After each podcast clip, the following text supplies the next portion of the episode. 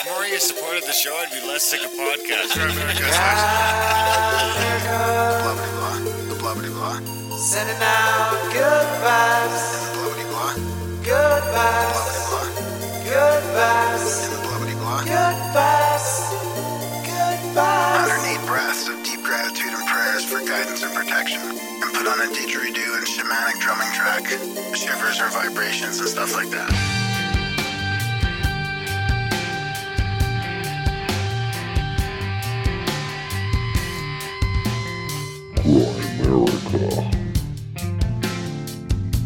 Point of order here. I was in the Space Force, of course, and we, we've mentioned this, but um, if I really truly knew something that was like really cool about this topic, I probably wouldn't be able to talk about it. So I'll just, I'll say I'm speculating about all of this. Okay, guys, welcome back to the Grimerica Show. We are going to be chatting with Matt Lohmeier a little bit later about his book, Irresistible Revolution and uh, the Communist Takeover of America. or I guess it's a, of the Western world. the really. Western world. Yes, it very much boils down to that. We got everybody's favorite podcaster, Grandma Lama Ding Dong Dunlop. Hey, buddy. How's it going, buddy? Good, good. Have you recovered from your hike with Kevin? Yeah, I'm fully recovered. Yeah. Kevin has well. moved on.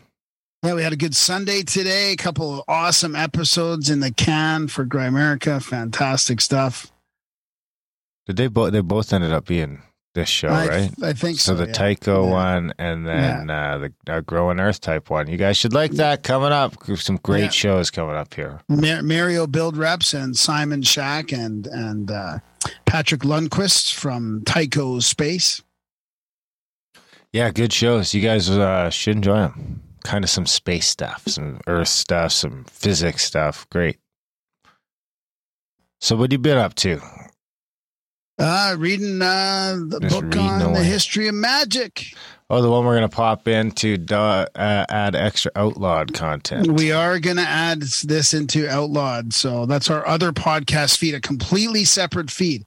You go to Outlawed or you plug in in your podcast player, Grimerica Outlawed, or you can actually probably listen to it on the website as well. But the the the subscriber portion of that is the last half of our interviews, and now we're going to give you some audiobooks for free in there too. So we're going to do uh, little little sections and chapters of the history of magic every week for probably a couple months because it's like a thousand page tome, but uh, it's it's um it's super interesting so far and uh so we got the i got the first one ready for next week it'll come out And pra- uh, practical occultism in a short little book, like an hour and a half. That one's out already.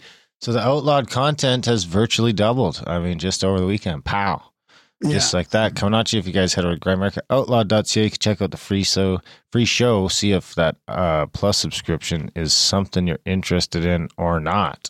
and practical occultism is from hp blavatsky and and it's really kind of interesting she talks about um the occultism versus the occult arts and what's important to students of this and also some practical suggestions from daily life for daily life, which is almost like honestly, it's almost like a new thought mixed in with 12 steps and some kind of uh, manifestation stuff. Um, very, uh, very interesting what they talk about. Like just from a daily life, you know, from a daily life, but they also kind of warn like, Hey, uh, you know, I don't know. I, I don't want to get too deep into it, but you know, practicing it without dedicating your life to it is probably not a good idea but this is this is very simple practical stuff. It's not getting too deep within it but No half ass in it.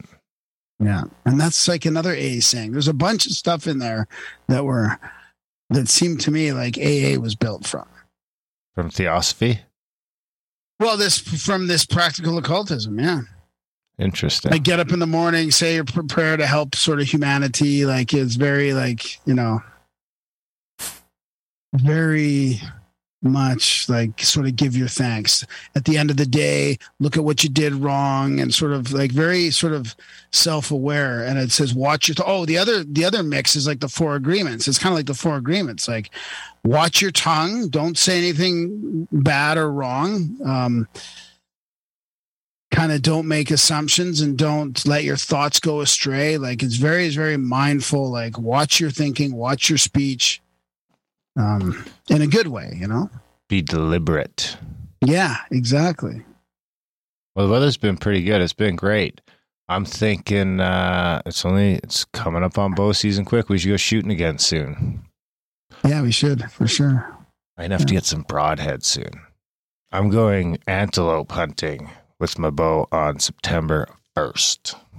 Cool. Yeah. Is that a long weekend? I don't know what day it is. I haven't looked at that far ahead yet. Antelope hunting. So what's special about antelope hunting besides them being super fucking fast? My buddy has a bow tag, uh, so I'm gonna go with with him. So we're gonna, and I, they're pretty easy to decoy in. So it should be a fairly uh, a small target, which is tough. I mean, their heart's probably only about the size of the fist, if that, maybe even a little smaller. But I should be able to get them within 20 yards fairly easily with the decoy when they're rutting, and uh, see what happens. Try my luck at uh, the bow and arrow hunting. Is that pretty close by here? Or? That's like probably like two hours away where I'll go. About that. Okay. Maybe an hour 45. You gonna come? No, I don't think No, so. that's I don't want to much for you. scare them away. I don't want to scare them. You are kind away. of big and cumbersome and clumsy. that could, that's a real concern. I mean, I didn't get any elk until I got away from you in the, on, the, on the elk hunt last year. You're puffing and puffing and complaining,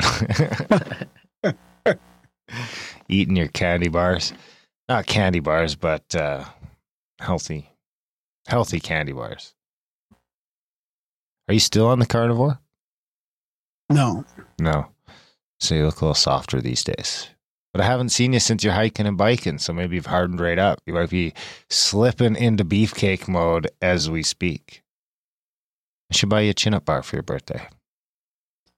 I got enough. I got I got enough. I got body weight to, you know. Well, I guess that would be a That bar, body but I mean, I yeah. could do push ups and stuff, and I Can got some you? weights here. and- How yeah. many? I got what? or are these like. How uh, many push ups? yeah. I haven't been doing rhetoric- I was Oh, saying I could if I wanted. I like chin ups better. Push ups too are okay, but I'm back on my chin ups and stuff. So ah, that's trying good. to stick to that at least, you know, 20 or 30 of those a day. Some push ups in there. I'm not running yet. My ankle's still a little suspect.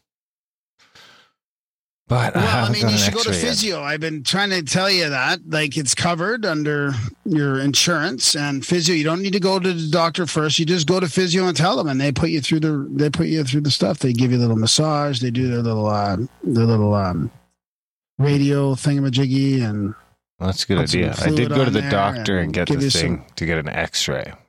Yeah, but they they'll do they'll f- kind of figure it out for you. I think. I, I usually used to just go right to physio when I had an injury. Can I just drop in? Yeah, just well, no, you make an appointment, but. Huh? Is Yeah. that any old physio place? Yeah, yeah. I mean, you'll you'll find a like I used to have a sports guy that was amazing, but Does he have a jump? Do you have a jump off the roof of the van guy? yeah, that sports would be that'd be fine for sports. Yeah, that'd Okay. be, Is it uh, here? Or? They'll give No, you some electrical stimulation. The ultrasound is the word I was thinking of, not radio, but the ultrasound. Like they'll do all that, you know, Yeah, it's pretty and they'll give you exercises and stuff for it. It's pretty sturdy, but something still, something's off. So, of course, that wasn't the last Randall Carlson event. Things got a little wild on the last night. We had a little party out at Kevin. Shout out to Kevin from Unpaved's party van. And uh, we were having a disco dance party with a live band. And I went up on the roof of the van to take a picture and decided it'd be a good idea to jump off. And uh, it ended as about as badly as it could. Not as badly as it could, but close Well, to you as could have knocked your head somewhere. Yeah, I could have like broke both my ankles, or you know, it could have been worse. But I might have broke one of my ankles. We don't know. We think not, but uh, we never went to the doctor. So It's just funny hearing it from the people that you landed right beside because you know they didn't expect there was no announcement, no nothing, just right beside people. They're like, "What was that?" And then you're falling backwards. yeah, it hurt. It hurt quite a bit. So, but I'm, uh, I'm all, you know, I can like do stuff. I can carry stuff and do stuff. I'm ready for hunting. If I roll it in the bush, uh, one of my friends will just have to carry me out. But you know, it could be better. So maybe I should pop into physio quick. I was just gonna get like a brace to wear in the bush. No, go to physio. Yeah, you got it's covered. It's not going to cost you anything. So Yeah, I'll pop in this week, maybe check it out. Check it out. So, what have you been up to? Other than that, have you? Ever I see seen a thing about your bragging about your cat walking. Well, yeah, I told you. I, I I put a video in the chats of Zeus actually running. We jog down the block. Sometimes I've been jogging Jogged. with my cat. You've been jogging with your cat. jogging. Yeah, Can I get a video of that? Could you get Maria to take a video of that? I I just sent. I told you. I took a video and sent it in the but chat. are you in the video? Well, it's of, of Zeus with a harness and a I'd like leash to- jogging in front of me. I'm not going to take a selfie while I'm jogging. I'd like right? Maria to be like across the street filming this. Hmm. Let me lose a few pounds first, and then I, I won't be able to handle watching my Well, my beefcake. that might never happen. That's true. So this might be the best time. Like, you know? It might be good. It might kick me into gear. Yeah. Yeah. Do you have a bike? All right. You do have a bike. The well, bike that's no, it's, out- it's out of commission. It's out of commission. Completely? My real good bike got stolen um, before I moved here. Sons of bitches. I got my Yeah. bike. I can ride that with my ankle. Maybe I should do that more. I figure I'm to get on it now so that I don't have as much work to do when I'm your age. Because I feel like once I'm your age, it's a little harder. I'm still at the age where I could probably book it up. I heard a lot, I've heard a lot of shit about 40 being the age where it's time to start starts to paying attention. down. Yeah, if you're not like paying attention, it's just going to get harder every year. You know, it's going to be harder to get it off. So I don't have much of a gut now. I'm in pretty decent shape. I eat pretty good. And it's time to just tighten that up the rest of the way. Yep, that's good. No, I'm getting the hip love handles and everything. So I mean, it's I do not have some little love handles, not hip love handles. Holy fuck, that's like next level. That's Yeah. like love handles in your love handles. It's like 50. That's what happens when you get to your early 50s and like you're not in shape. Anyway, what do you got for us? I got a couple quotes and I got a project operation I want to talk to because this show ends with Matt Lohmeier talking about chemtrails and he might be sort of advising a TV series. So we kind of had a little bit of a discussion at the end of this episode about that. And I wanted to just, I sent him some links to Jim Lee's stuff, but I want to go over some of this stuff because I've been on Jim Lee's website recently and it's pretty fascinating. Is it? We should have Jim Lee on the show. On Yeah, one of the shows. again, yeah. Maybe yeah, outlawed. Anyway. And you met uh of course you met I did I missed him because I got in late. But you met you met him down at CAC, of course. Oh, Matt. you, you yeah, met Matt yeah. down at CAC Well, you, at the well, round you, you met him too. You met him no, too. I missed him. Oh, did you really? Yeah, I didn't get in until yeah. Wednesday night, and he left Wednesday afternoon, I think. So anyway, uh, he was down at our contact at the cabin event down in Montana, and Idaho, doing that tour with Randall Carlson, the Snake Bros, all those cool cats. And of course, we're doing that in September with uh, Ben, Ben from Uncharted X. Uh, you know, he's up to a quarter million YouTube subscribers. Wow, that's yeah, great. that's crazy. Great for him. Anyway, he's going to be there both weeks. I think Russ is going to be there both weeks. Graham will probably be there both weeks.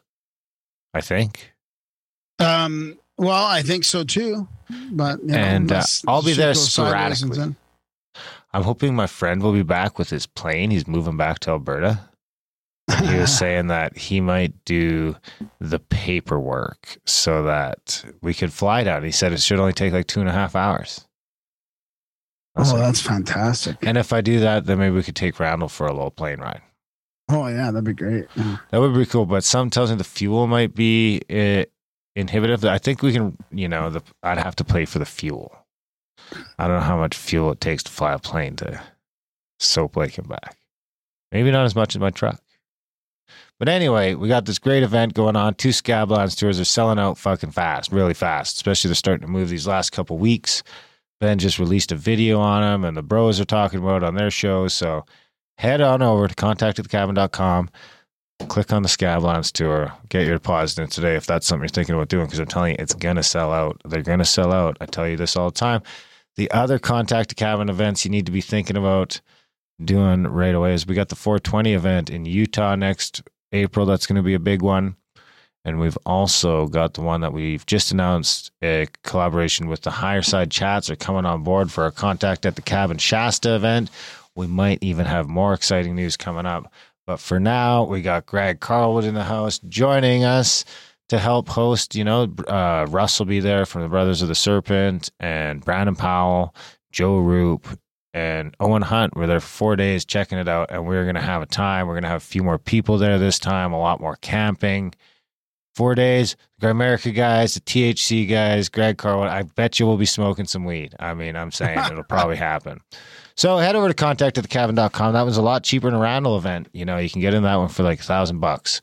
Uh, that includes everything. Your ride from the airport, or if you just show up, that's your food, your sleeping, your whatever. If we go to Shasta, you'll have a ride there and back. All that stuff. We usually even have a bunch of weed flying around. You don't even really have to bring weed. Last time we left, I think there was still like three quarters of a pound left on the table.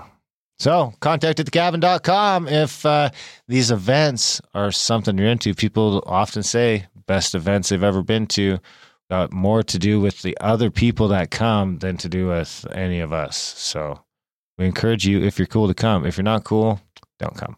Contact at thecabin.com. All right. Well, give us your Oppo. I'll give you the jingle. Let me pull up my jingle Okay, okay, player okay. here. Okay, okay, okay. Never mind. Is that like Joe Pesci? Uh, is that uh, Joe Pesci a Goodfellas? Okay, okay, okay, okay. Yeah, it is. Yeah. What, what's that noise? Look, looks military to me. Definitely military. Probably classified too. Dishfire, Prism, Sentry Eagle, Sigma, Mannequin, Artichoke, MK Ultra. Operation Project.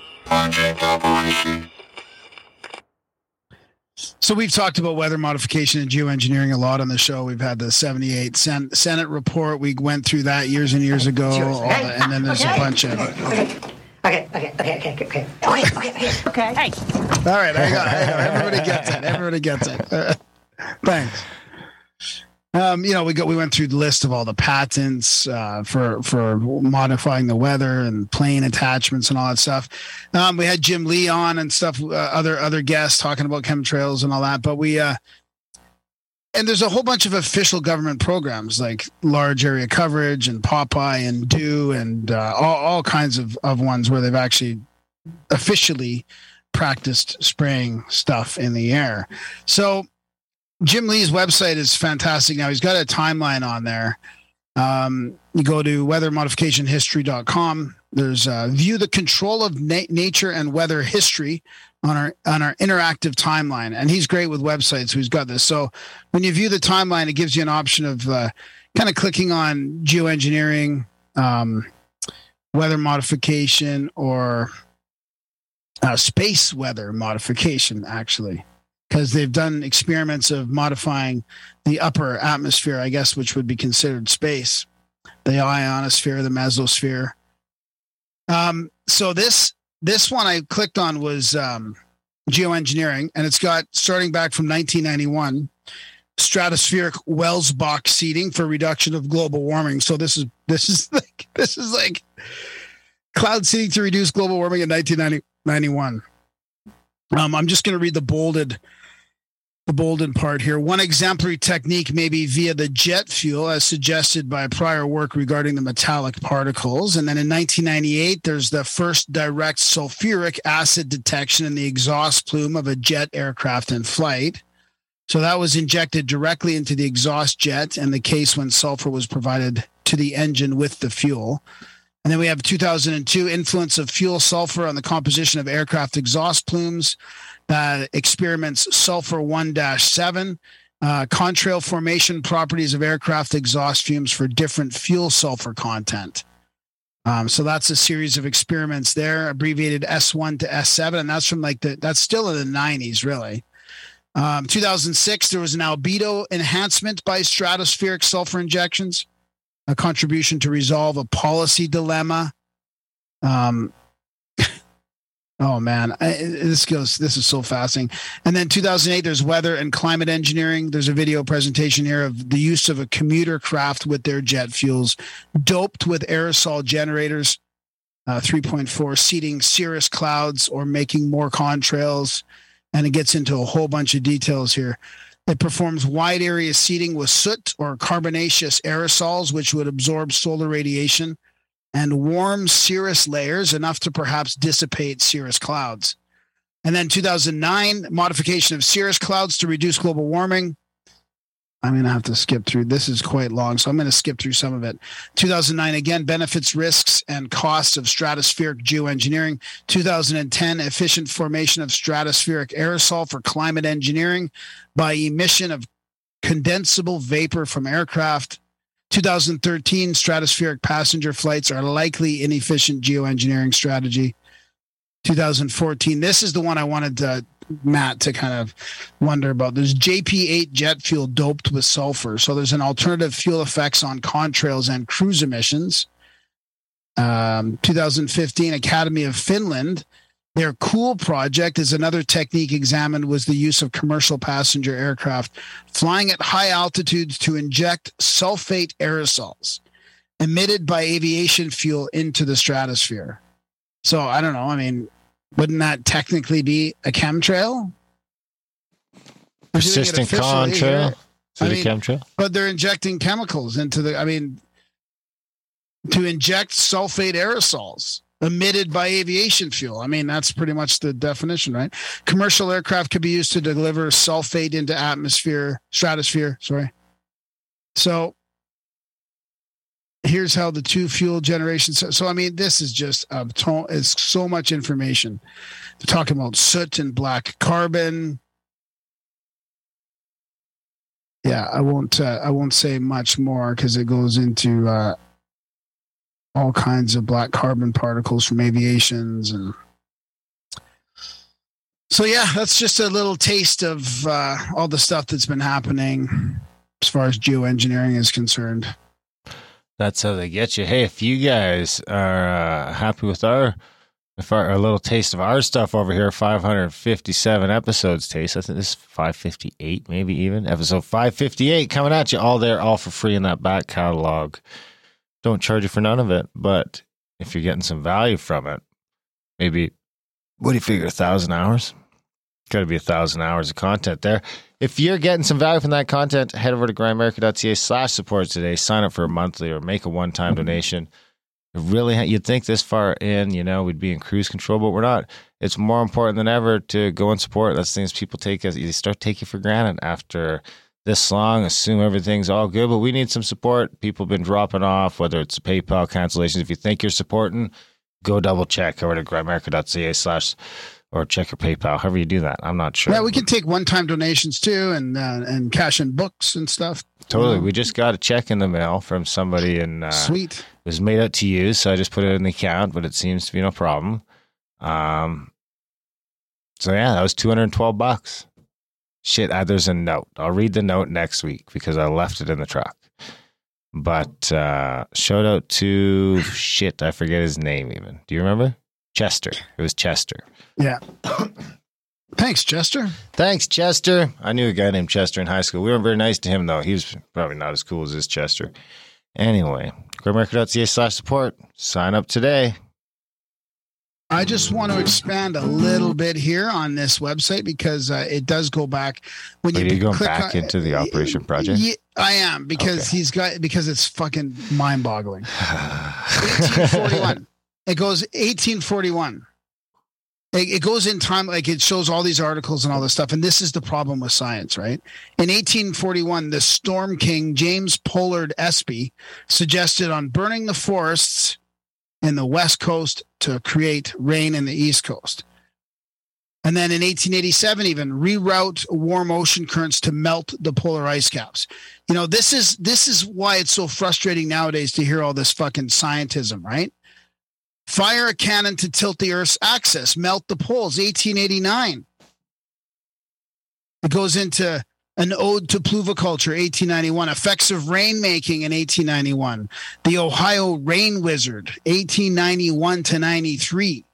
The rainmaking gun in 1902. The end of iceberg menace in 1912. And nowadays it's the exact opposite, right? All the fear mongering in science right now. A hundred more than a hundred years later. Make nuke the Arctic to melt the poles, 1945. I mean, Charles Mallory Hatfield. The moisture accelerator makes rain for LA, floods San Diego. Okay, I- I've had enough. I'm sorry. I've, I've had enough. It's just, it's really cool. It's the profound quote of the week.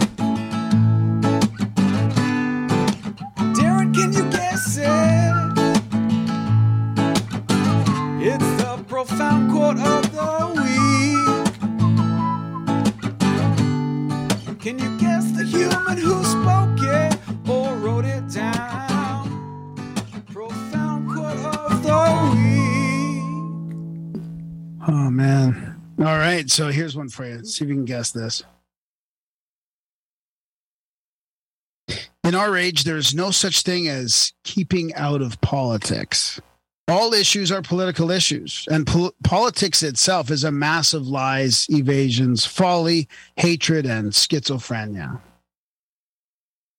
Dave McGowan. George Orwell. Damn it.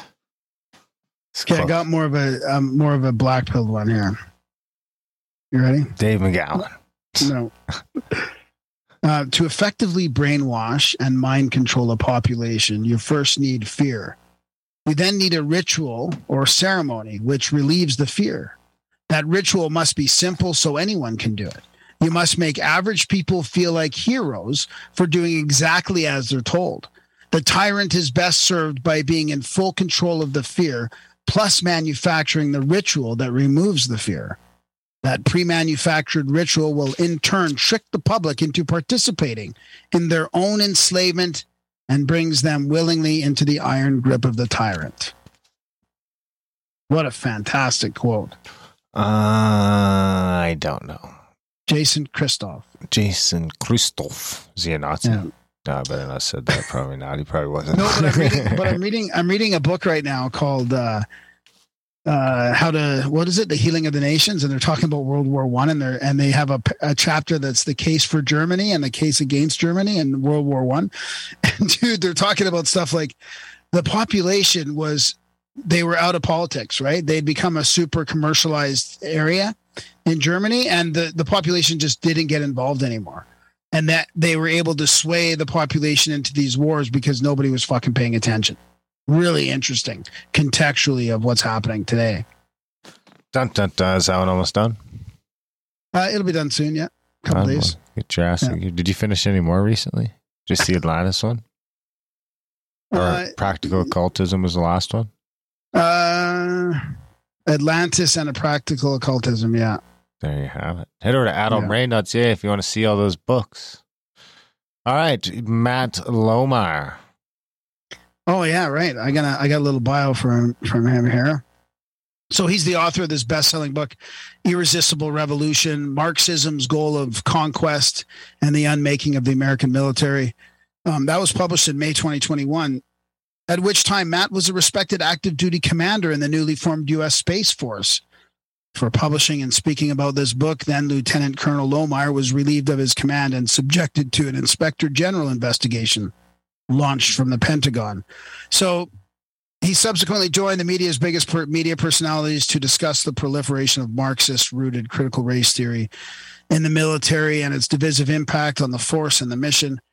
He separated from active duty on September 1st, 2021, now a highly sought public speaker and private consultant on matters of Marxist ideology and tactics, CRT, the betterment of military culture, and the preservation of our liber- liberties. And he's also uh, in 2006. Grad- this is why we talked about that Top Gun stuff too, because I, I forgot he was an actual uh, pilot too. 2006 graduate of the United States Air Force Academy. He began his active duty military career as a pilot, flying over 1,200 hours in the T 38 as an inspector pilot, followed by flying the F 15C. And after that, he cross trained into space operations and gained expertise in space based missile warnings. Um, he promoted two years below the zone to lieutenant colonel, graduated at the top of his class, earning the Distinguished Graduate DG award at four different Air Force schools, and served as aide de camp for a four star general for one year. And in 2020, he transferred into the space Force and was placed in command of Space Based Missile Warning Squadron in Colorado. He's got two master's degrees a master's in military operational art and science, and a master's of philosophy and military strategy from the School of Advanced Air and Space Studies. There you have it. It's a great chat. And hey, Matt might even pop in and visit us when we're down in the scab line. So another reason to head over to contact at. Check that out.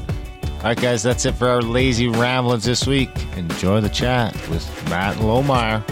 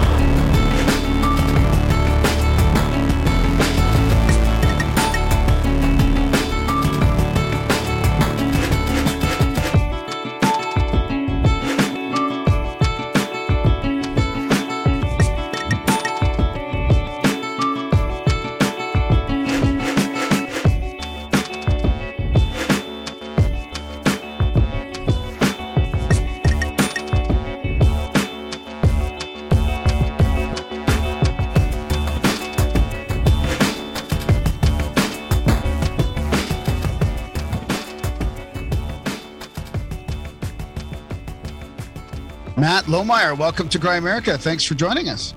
Happy to be here. Thanks for having me, Graham. Yeah, it was great to uh, meet you at you know at a Randall event there in, in Montana, but we didn't really get a chance to talk much because you know it's it's just a bit it's a busy event. But uh, man, I remember I remember you you perking my interest uh, on some questions you know on on what's going on in the world and freedom. So I'm Yeah. glad we got a chance to kind of hash it out now on the show. And since then, I, I read your book. You know the book Oh, that got you kicked out of the F- space force, and I you know I really I really enjoyed it. I loved how you went into a lot of historic references. I mean, you mentioned some authors that we've actually done audiobooks on. Yeah, Nesta, Oh. Web, Nesta Webster and uh, Robison. Uh-huh. We've, we've we've got some of their audiobooks out there, so it was cool to listen to your book and hear uh, hear you talk about some of those older sort of books on secret societies. Fantastic. Yeah, that was a small part of my book. In fact, um, I end up traveling around the country quite a bit, and uh, I, I speak at various conventions that invite me to speak. And um, when I'm in airports or on planes, and people ask, "Are you traveling for fun or for work?" I say, "I'm traveling for work," and they'll say, "Are you? Uh, what are you doing?" I say, "I'm speaking." Oh, are you a motivational speaker? and I say, actually, I'm kind of a demotivational speaker, in fact. And, you know, they always turn their face sour and wonder what I'm talking about. Most, most of the time, that's where the conversation ends. But in a very real sense, as much good information as in a book like mine, uh, there's some ugly, sour aspects to that as well that um, were important to uncover. So, uh, I actually spend a great deal more of my time thinking and talking about other fun and exciting and um, uh, things that aren't such a downer. But uh, yeah, my book's kind of a downer with some good info. Well, yeah, but you gotta. I mean, it's just important to know that stuff. I think to realize where where things are at and where and the potential to where they can go too. You know, Right. If, if we're not careful, I mean, that's kind of my biggest. Like, we could start off with the real big questions, but I guess, you know, I I, I would think you know you and a lot of us in this podcast community, we sort of adv- advocate sort of a basic sort of freedom a freedom of you know to let people be who they want to be to be you know free of ourselves. That sort of those core tenets of you mentioned the constitution lots in your in your book. And and i feel like the big question is like are we at an inherent disadvantage in what's happening in the world right now because we want to be left alone and we would rather uh, leave other people alone? Whereas the- the other side let's say just the authoritarian that Right. seems to be creeping through our our culture right now and whether that's marxist or or covid related or whatever they they just want to lie cheat and steal and, and control things. So are we are we at a disadvantage and how do we deal with that? You know, we could actually do a whole show on um, that uh, broad question you've just asked. You know, one of the challenges uh, is that people tend to talk past one another today, regardless of their political view, their cultural, uh, uh, wh- wh- whatever socio-cultural backdrop they hail from. Uh, people use words like freedom or liberty or equality, and they're using them from from basically every vantage from various camps, but they might mean something slightly different by those terms. Uh, of course, everyone thinks they want freedom. Of course, everyone thinks they like the idea of liberty, but uh, you know, some people actually do appreciate the. Let me put it this way: the the idea that it's important to protect the right to speak and think freely. Uh, and yet there are others who think they value liberty and freedom, and yet they're really not excited about the idea that people can think what they want to and say what they want to, and they start to label other people based on the things that they think or say. Uh, and there's no end to that, really. It starts to turn into control. It generates a climate of fear. That's something our unfortunately, our military service members have experienced a lot in the last couple of years. Um, you know, they already give up a certain degree of um, freedom or liberty when they they sign up to put their neck on the line to, to wear the uniform of their country.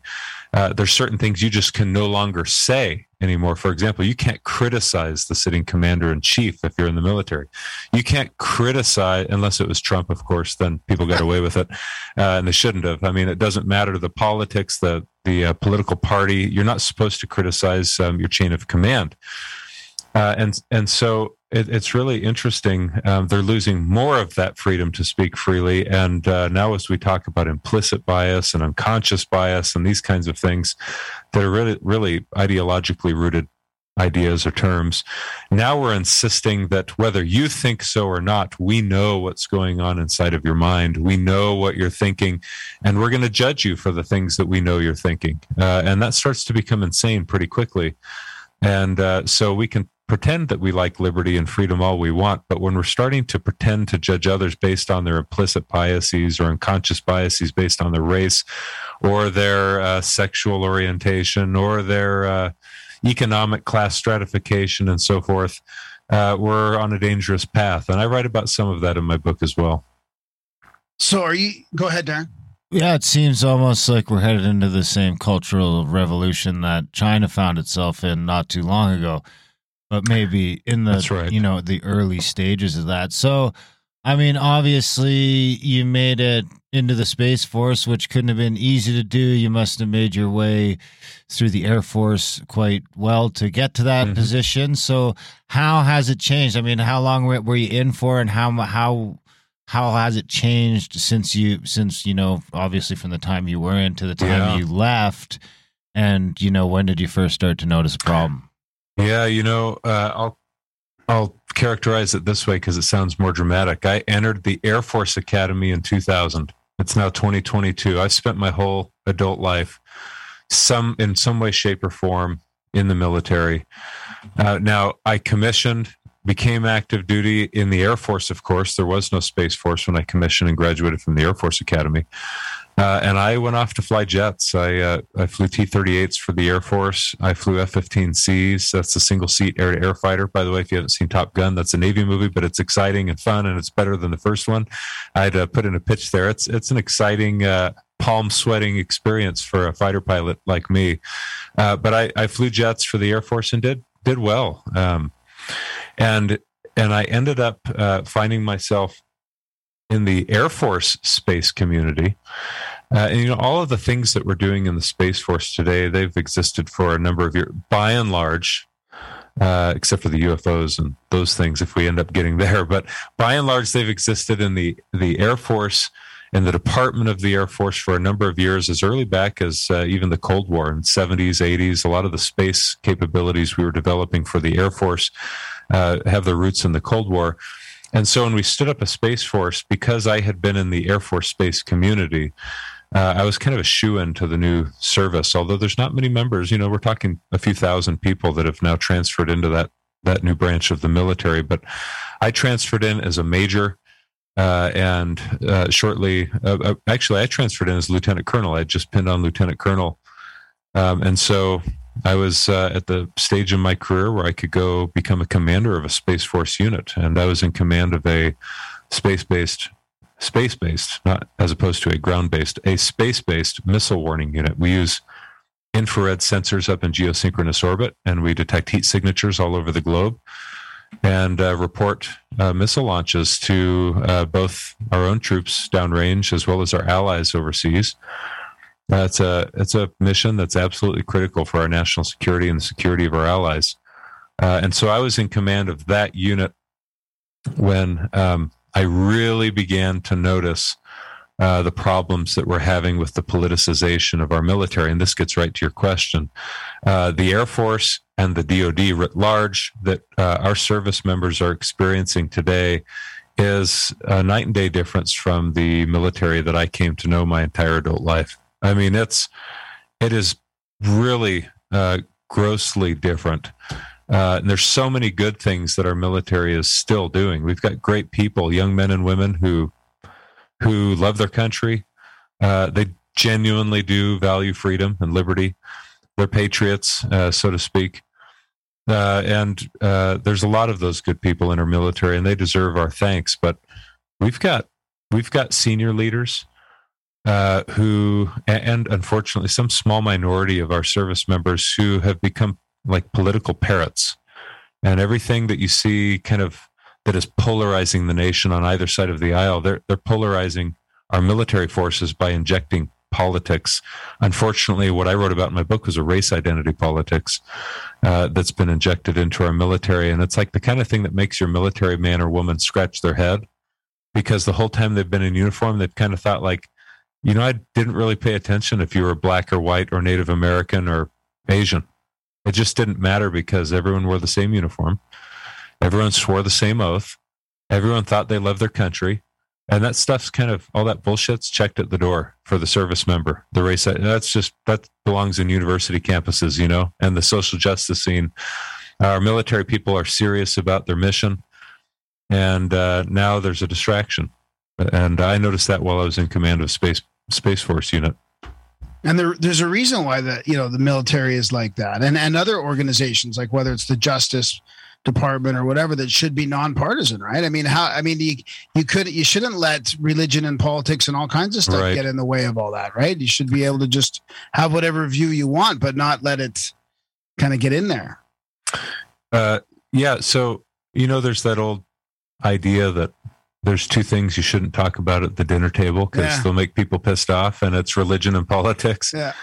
Well, you know, there's a lot of truth in that. Those are emotional topics, especially for people who have some who have invested some some kind of energy into understanding that arena. They get very wrapped up. I mean, I mean politics itself these days is almost like a pseudo religion, uh, and um, so those things are best left um, back at home on the home front for our service members. Uh, you talk about it with your buddies, sure. I mean, that's always been the case.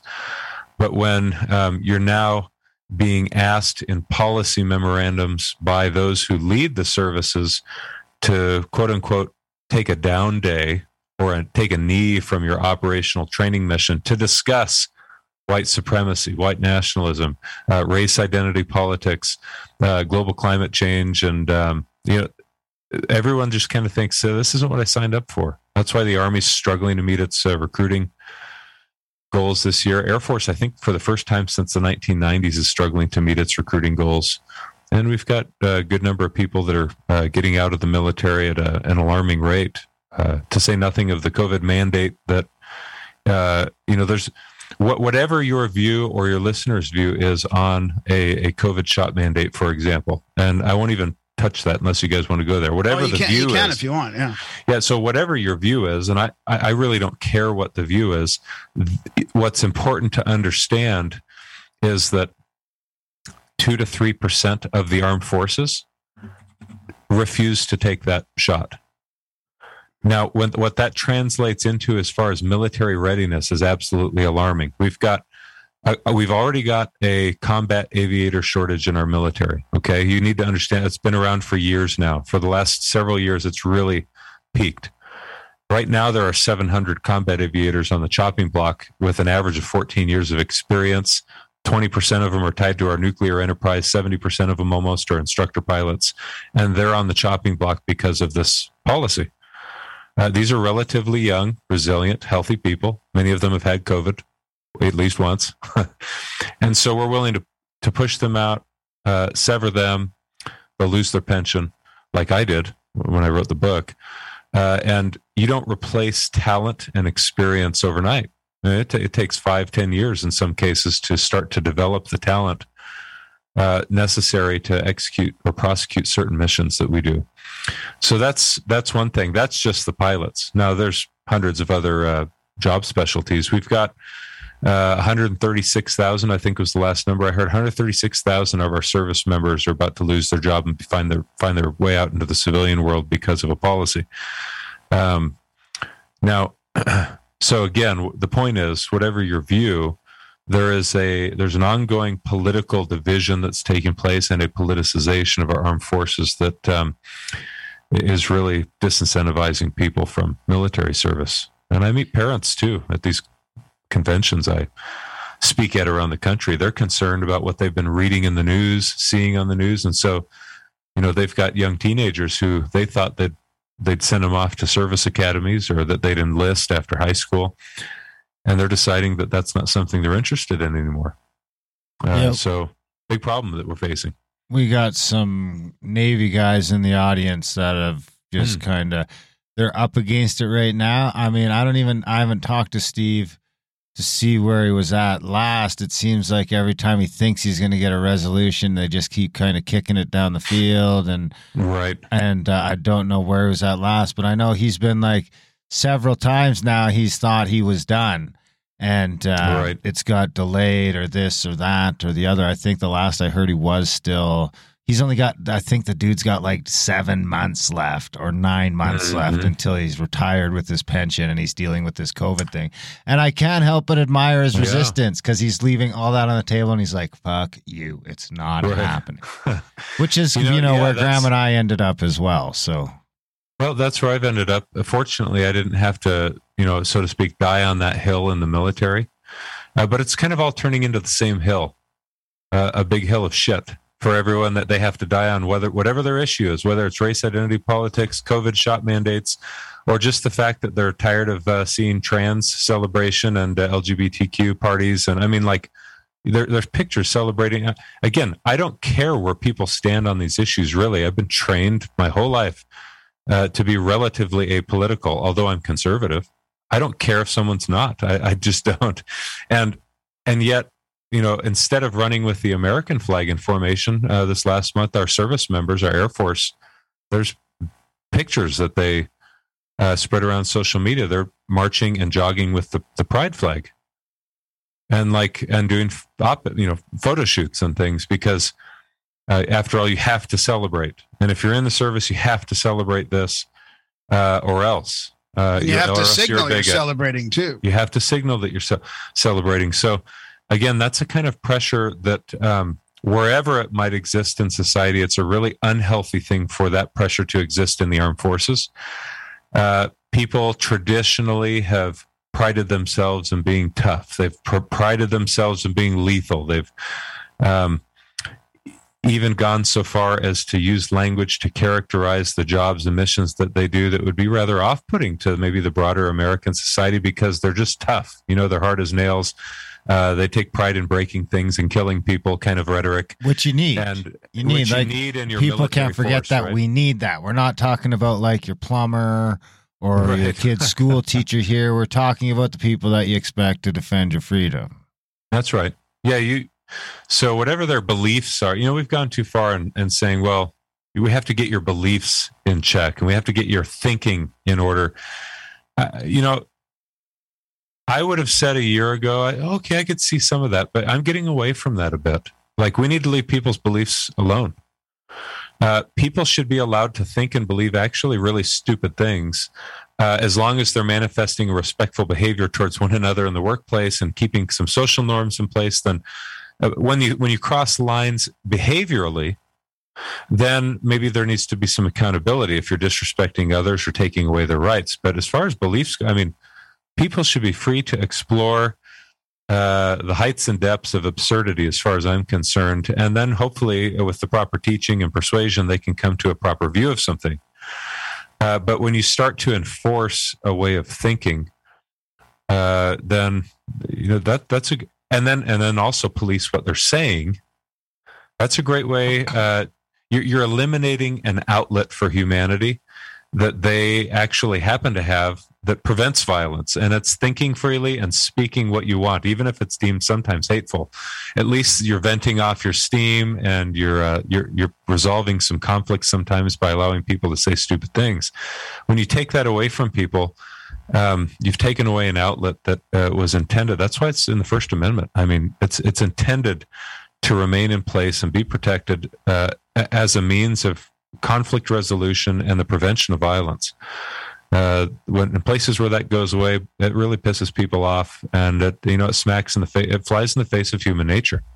We need some way to resolve our conflicts. So, I guess enough said about that. But we're in a bad place right now, as far as I'm concerned. And I hear about it all the time from our military service members. Yeah, and it, and it comes from high up, right? This isn't a ground level kind of cultural no, yeah. infusion. I mean, if you were going to take over the world and create a new world order, and you'd want to infiltrate the military of the of the the largest military on the world, I mean, it seems to be coming from on high, right? Like you reached pretty high up Right. to try and Well, see this, right? Yeah, it's coming from our senior leaders. Uh, they're either directly, intentionally pushing the policy, or they're complicit because they're afraid to speak up against it, and so they, you know, they too just want to make it to the finish line and get a pension. And so eh, the Biden administration is pushing policy that's divisive. Um, I can say it now. I'm not a service member, so I can say what I'd like. Um, the DoD that the senior civilian appointee in charge of the DoD, Secretary of Defense Lloyd Austin, of course, is also pushing that policy. And in a sense, it's like Secretary of Defense, Chairman of the Joint Chiefs, the service chiefs who sit on the Joint Chiefs. I mean, you could you could make the argument in one sense they don't have a choice if it's the current administration's policy to do certain things like push the diversity, equity, and inclusion agenda. Well, they have to comply. Uh, that that's true in one sense, but in another sense, um, you know, they they could actually provide some feedback and to have a conversation. Say this is dividing the force. We're going to stop it. We're going to call knock it off. Uh, they don't do that. They simply are acting as a as instruments of implementation of the Biden administration's policies. And we haven't really got into those, but there's a lot there. Uh, I don't know that we need to unpack it here. We probably got again. See, I told you I'm a demotivational speaker. Uh, Well, this n- well, no, but- yeah, it's it's Secretary of Defense, it's the Chairman of the Joint Chiefs, it's um, it's uh, both officer and senior enlisted uh, leaders of all the branches of the military, and then of course you've got a small minority of the younger service members who parrot what they're hearing from our senior military leaders. So George Floyd's death, for example, the uh, chief of staff of the Air Force, the senior enlisted leader of the Air Force, now the current chief of staff of the Air Force, a new guy. They all, and, two of the three of whom were, were black uh, airmen, took to official social media platforms and to uh, and made a public affairs produced video to say, "I am George Floyd, uh, and I'm black first. I'm a service member second. Instantly you've injected race identity politics into the military and it pissed a lot of people off and they lost the respect of the service members. And and i don't think that you know it's not because the service members uh necessarily care what their views are on some of these things. They're entitled to think and believe that stuff. But now you've taken to the official airwaves so to speak and you've started to assert a particular view of how things ought to be believed said done viewed and now you're going to start mandating trainings where we have conversations about how we are wrong about so many things and you're going to instruct us on the proper way to see the world if, if that makes And- sense Yeah, and and how there's also a there's a direct political politicization direct Right. from BLM funding. Like I went to try and donate to that to see where it would take me, and it took me to Act Blue. that's right And and I mean, so you can tell people this, and and and the people that You donated to BLM? no, figures graham Yeah, it was I knew it. of the- left was part of Graham. the- It was part of the uh, yeah, it was part of the the research I'm doing for the show. But then, I mean, it wasn't. It was at that time where shortly after that they took they changed the actual website and everything Right, how it they looked. did. I saw it change. In the next couple days, I went back and they had changed the whole the whole website and how it looked. But if you tell if you talk to people about this, they're like, "Oh, well, that's good. That's good. It's going to the you know a good." Co-. I mean, they just don't even get that it's it's been literally politicized, and you can't even use that in defense of of this happening in the mil in the military. So it's just it's like where can you use it if you can't use it there? The, the one place where it really shouldn't be, you know. Well, you mentioned it earlier. It reminds you of Mao's Cultural Revolution in the 1960s in China. I mean, th- this is there was a guy that wrote a book. I quote him in my book. His name is Fan Shen. Fan Shen is a uh, Chinese American. Uh, he's a professor at maybe a small technical institute in Minnesota, and some at some point, like almost two decades ago, I want to say it was 2004, but it might have been 14. Either way, the book is phenomenal, and it was written before all of this activism really began to spring up in our own country. And he wrote a book called Gang of One. And in Gang of One, he describes what it was like to be a young boy living in the 1960s in Mao's Cultural Revolution.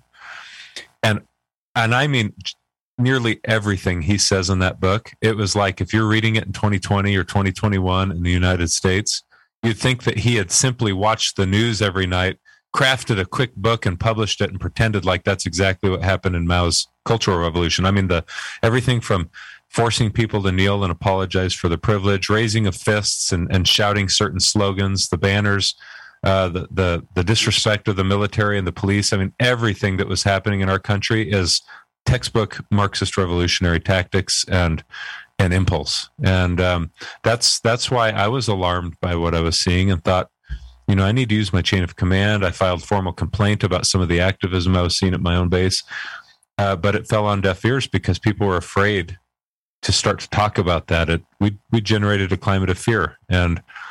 Um, and I recognize that's a dangerous place to be. I mean, if you study Marxist revolutions, I mean, this happens every single time people are afraid to speak up. Then they recognize they spoke up too late and the machine's too powerful. It's moving Yeah, too quickly and there's yeah. nothing you can do to stop it. And yeah. so I wrote a book. I mean, that's, yeah. What do you do? You have any advice for people in corporations? You've been through this in the military. Like, do you, Mhm. if people are in small corporations, even large corporations, whatever, they're seeing this sort of permeate through their HR departments. They're seeing that you know the HR departments start to to signal whether they you know whether it's it's virtue signaling or not, or they just really sort of believe in this type of stuff, whether it's Roe versus Wade or whatever kind of you know politicization there is. Like, do you have any advice for people on how to sort of shut that down in a proactive way in a corporation or? Yeah. Yeah. So, um, something that might be really helpful to you if you find yourself in a difficult position because you're in a s- small business or even a large corporation, powerful, full of money. Uh, I, I've got a show, the Matt Lohmeier Show, and I'd recommend. And th- um, this is a perfect segue to put a uh, shameful plug in for my own show. But if you go to YouTube and type in the uh, Matt Lohmeier, uh, you'll see the Matt Lohmeier show show up. And tomorrow morning, I've got an episode coming out with a guy named Kenny Xu. He's Chinese. Uh, we spent 40 minutes talking about his organization called Color Us United. And he talks about some of the strategies or techniques that they've used at Color Us United to work with people and small businesses and corporations to fight wokeness. Uh, be, right now, they're taking on American Express, for example, and they've got a bunch of employees coming from American Express complaining about um, race, racial uh, discrimination that's taking place within the, the companies. It's based in some of the trainings that they're experiencing. And he talks about uh, exactly kind of how to approach that, uh, where you can reach out for help to start to file complaints and get people involved. And he shares stories about how they successfully tackled some of this uh, politicization of the workplace in Salvation Army of all places. I mean, it's a Christian organization, uh, but you know, and they and they they these people sacrifice their time and energy to go into the inner city in some cases and help blacks and Latinos and others uh, as a part of the Salvation Army mission, and yet trainings came down from the diversity and inclusion gods uh, saying that you had to train your white employees that they were part of an oppressor class that was a part of systemically racist American society uh, and that they needed to repent for their racism. And these people are like, I'm anything but racist. I've like given my life to an organization trying to help people of every race. So Color Us United and Kenny Xu talk about some of the fights that they've been engaged in. I think it would be really helpful for, uh, for, for you know, your just any worker uh, to really hear what it is that he says they're working on. And then next Monday, I think it's going to be, uh, I have a two hour interview with James Lindsay. The guy's a, he's a, like a freaking walking encyclopedia. He's written maybe nine books. He's a Marxism expert and he, he has a website called New Discourses. he's got like hundreds of hours of content on there about Yeah, Hegel and great. Marx, and he, he's he's remarkable, and he's so we we talk for two hours about this topic as well, and that's why I thought you know your question. I, I need to put a plug in for my show and say people ought to go listen to Kenny Xu and James Lindsay talk about how do you recognize it, what are some of the key words. Uh, some of it's blatant, and so you know some people are already struggling with it, and uh, what to do if you're confronted with this. But you know, don't go silent to your death. Yeah, yeah. No, I think that's fantastic. I I mean, would that's love to have him yeah, on. You should get him on, Yeah. Graham. Yeah, we'll put a link to, to that in the show notes too Yeah, for yeah. all that. Yeah. So I, I do want to ask you sort of Well, we'll circle uh, can I follow up first? Because I mean, that all begs a question: If do you think that it's just from within, or do you think it's an attack on America? Both. Here's so probably we are at the okay.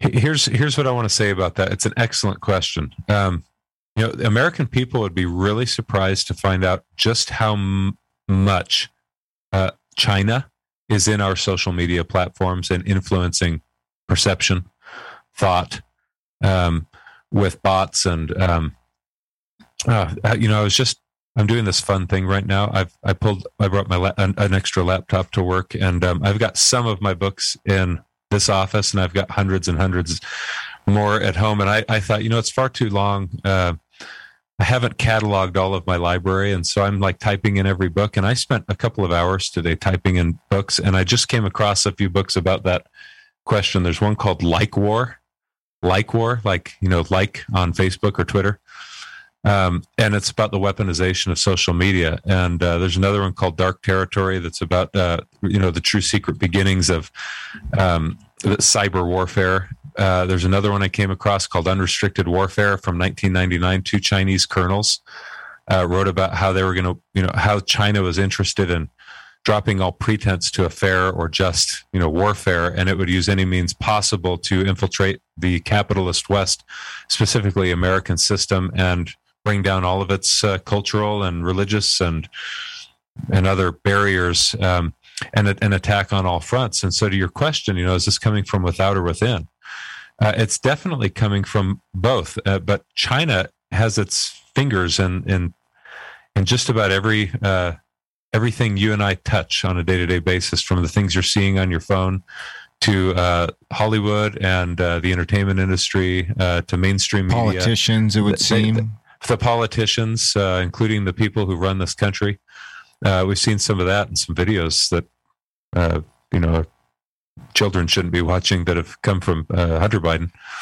But the, the bottom line is there's a lot of that influencing going on from outside of the country. The unfortunate part is we're at a place as a society today where we're incredibly susceptible to that that messaging. Uh, and there was a time just decades ago, probably pre 1960s especially, but where where we were rather resilient as a as a nation to that kind of influencing because we were kind of rooted deep seated in American values, Judeo Christian principles, whether you were Jewish or Christian or not. Like we all believed in the fundamental goodness of the American ideal. Uh, we we come out of the Second World War fighting totalitarianism and Nazi fascism. Nazi. I was just looking at Mein Kampf earlier today. He doesn't call it fascism. He calls it National Socialism, by the way, and that's an important point in Mein Kampf. National Socialism and uh, and communism. These totalitarian, uh, authoritarian regimes. America was a good guy on the world stage with allies fighting the bad guy, you know, and that was kind of the perception. And the American people, to some degree or another, largely speaking, bought into that, even though you had some in academia that didn't. And we're getting away from that broadly as a society. And that leaves a kind of vacuum, so to speak, in the spiritual life of the American citizen, in which it becomes particularly vulnerable to ideology. And in this case, it'll be communist Marxist ideology that says your society is evil. It's rooted in, it's a systemically racist society. You've never escaped it. Uh, and you need to repent for that. And they extract these false confessions uh, from the American citizen, essentially. And unfortunately, we're doing that to ourselves now. And so, even if it was only an external threat, that would be dangerous enough. But now we're perpetuating that from within our own society. Uh, and we're kind of I heard it put this way, and James Lindsay mentions it on the on the podcast interview I did with him. We're bombing the foundations now, and it's only a matter of time. Once you begin bombing the foundations, society crumbles, right? Yeah, and we're, and we're watching that. and it's not just you guys; it's Western society too. I mean, it's part of uh, part of It us in. Canada taking the brunt, and some of Europe. I mean, you know, there's a lot of revolutions, but that kind of segues, anyways, into my sort of final question before we get into the, some more of the more strange stuff. But because Yeah. you do you do mention this, and this is kind of what we talked about uh, on our trip too. And you mentioned, I think you mentioned in your book about revolution becoming totalitarian in itself. So I mean, we go, I think we need to be we're in a tricky spot right now because we could say we're in a war, we're in World War three or four or whatever you want. I mean, they're they're just they're trying to force more mandates down us in Canada again. I mean, we're we're at the point now where what do we do to defend ourselves? I mean, they're literally they are like fucking killing people. I mean, it's it's getting it's very strange. So how do we how do we even fight in this war? That's it's an information war. It's like what you just said from China and Marx and all this Mhm. stuff. But you know, how do we do it without becoming the enemy? Without becoming to we're you know we're in generally we're honest kind of Yep. you know hardworking people fighting against a,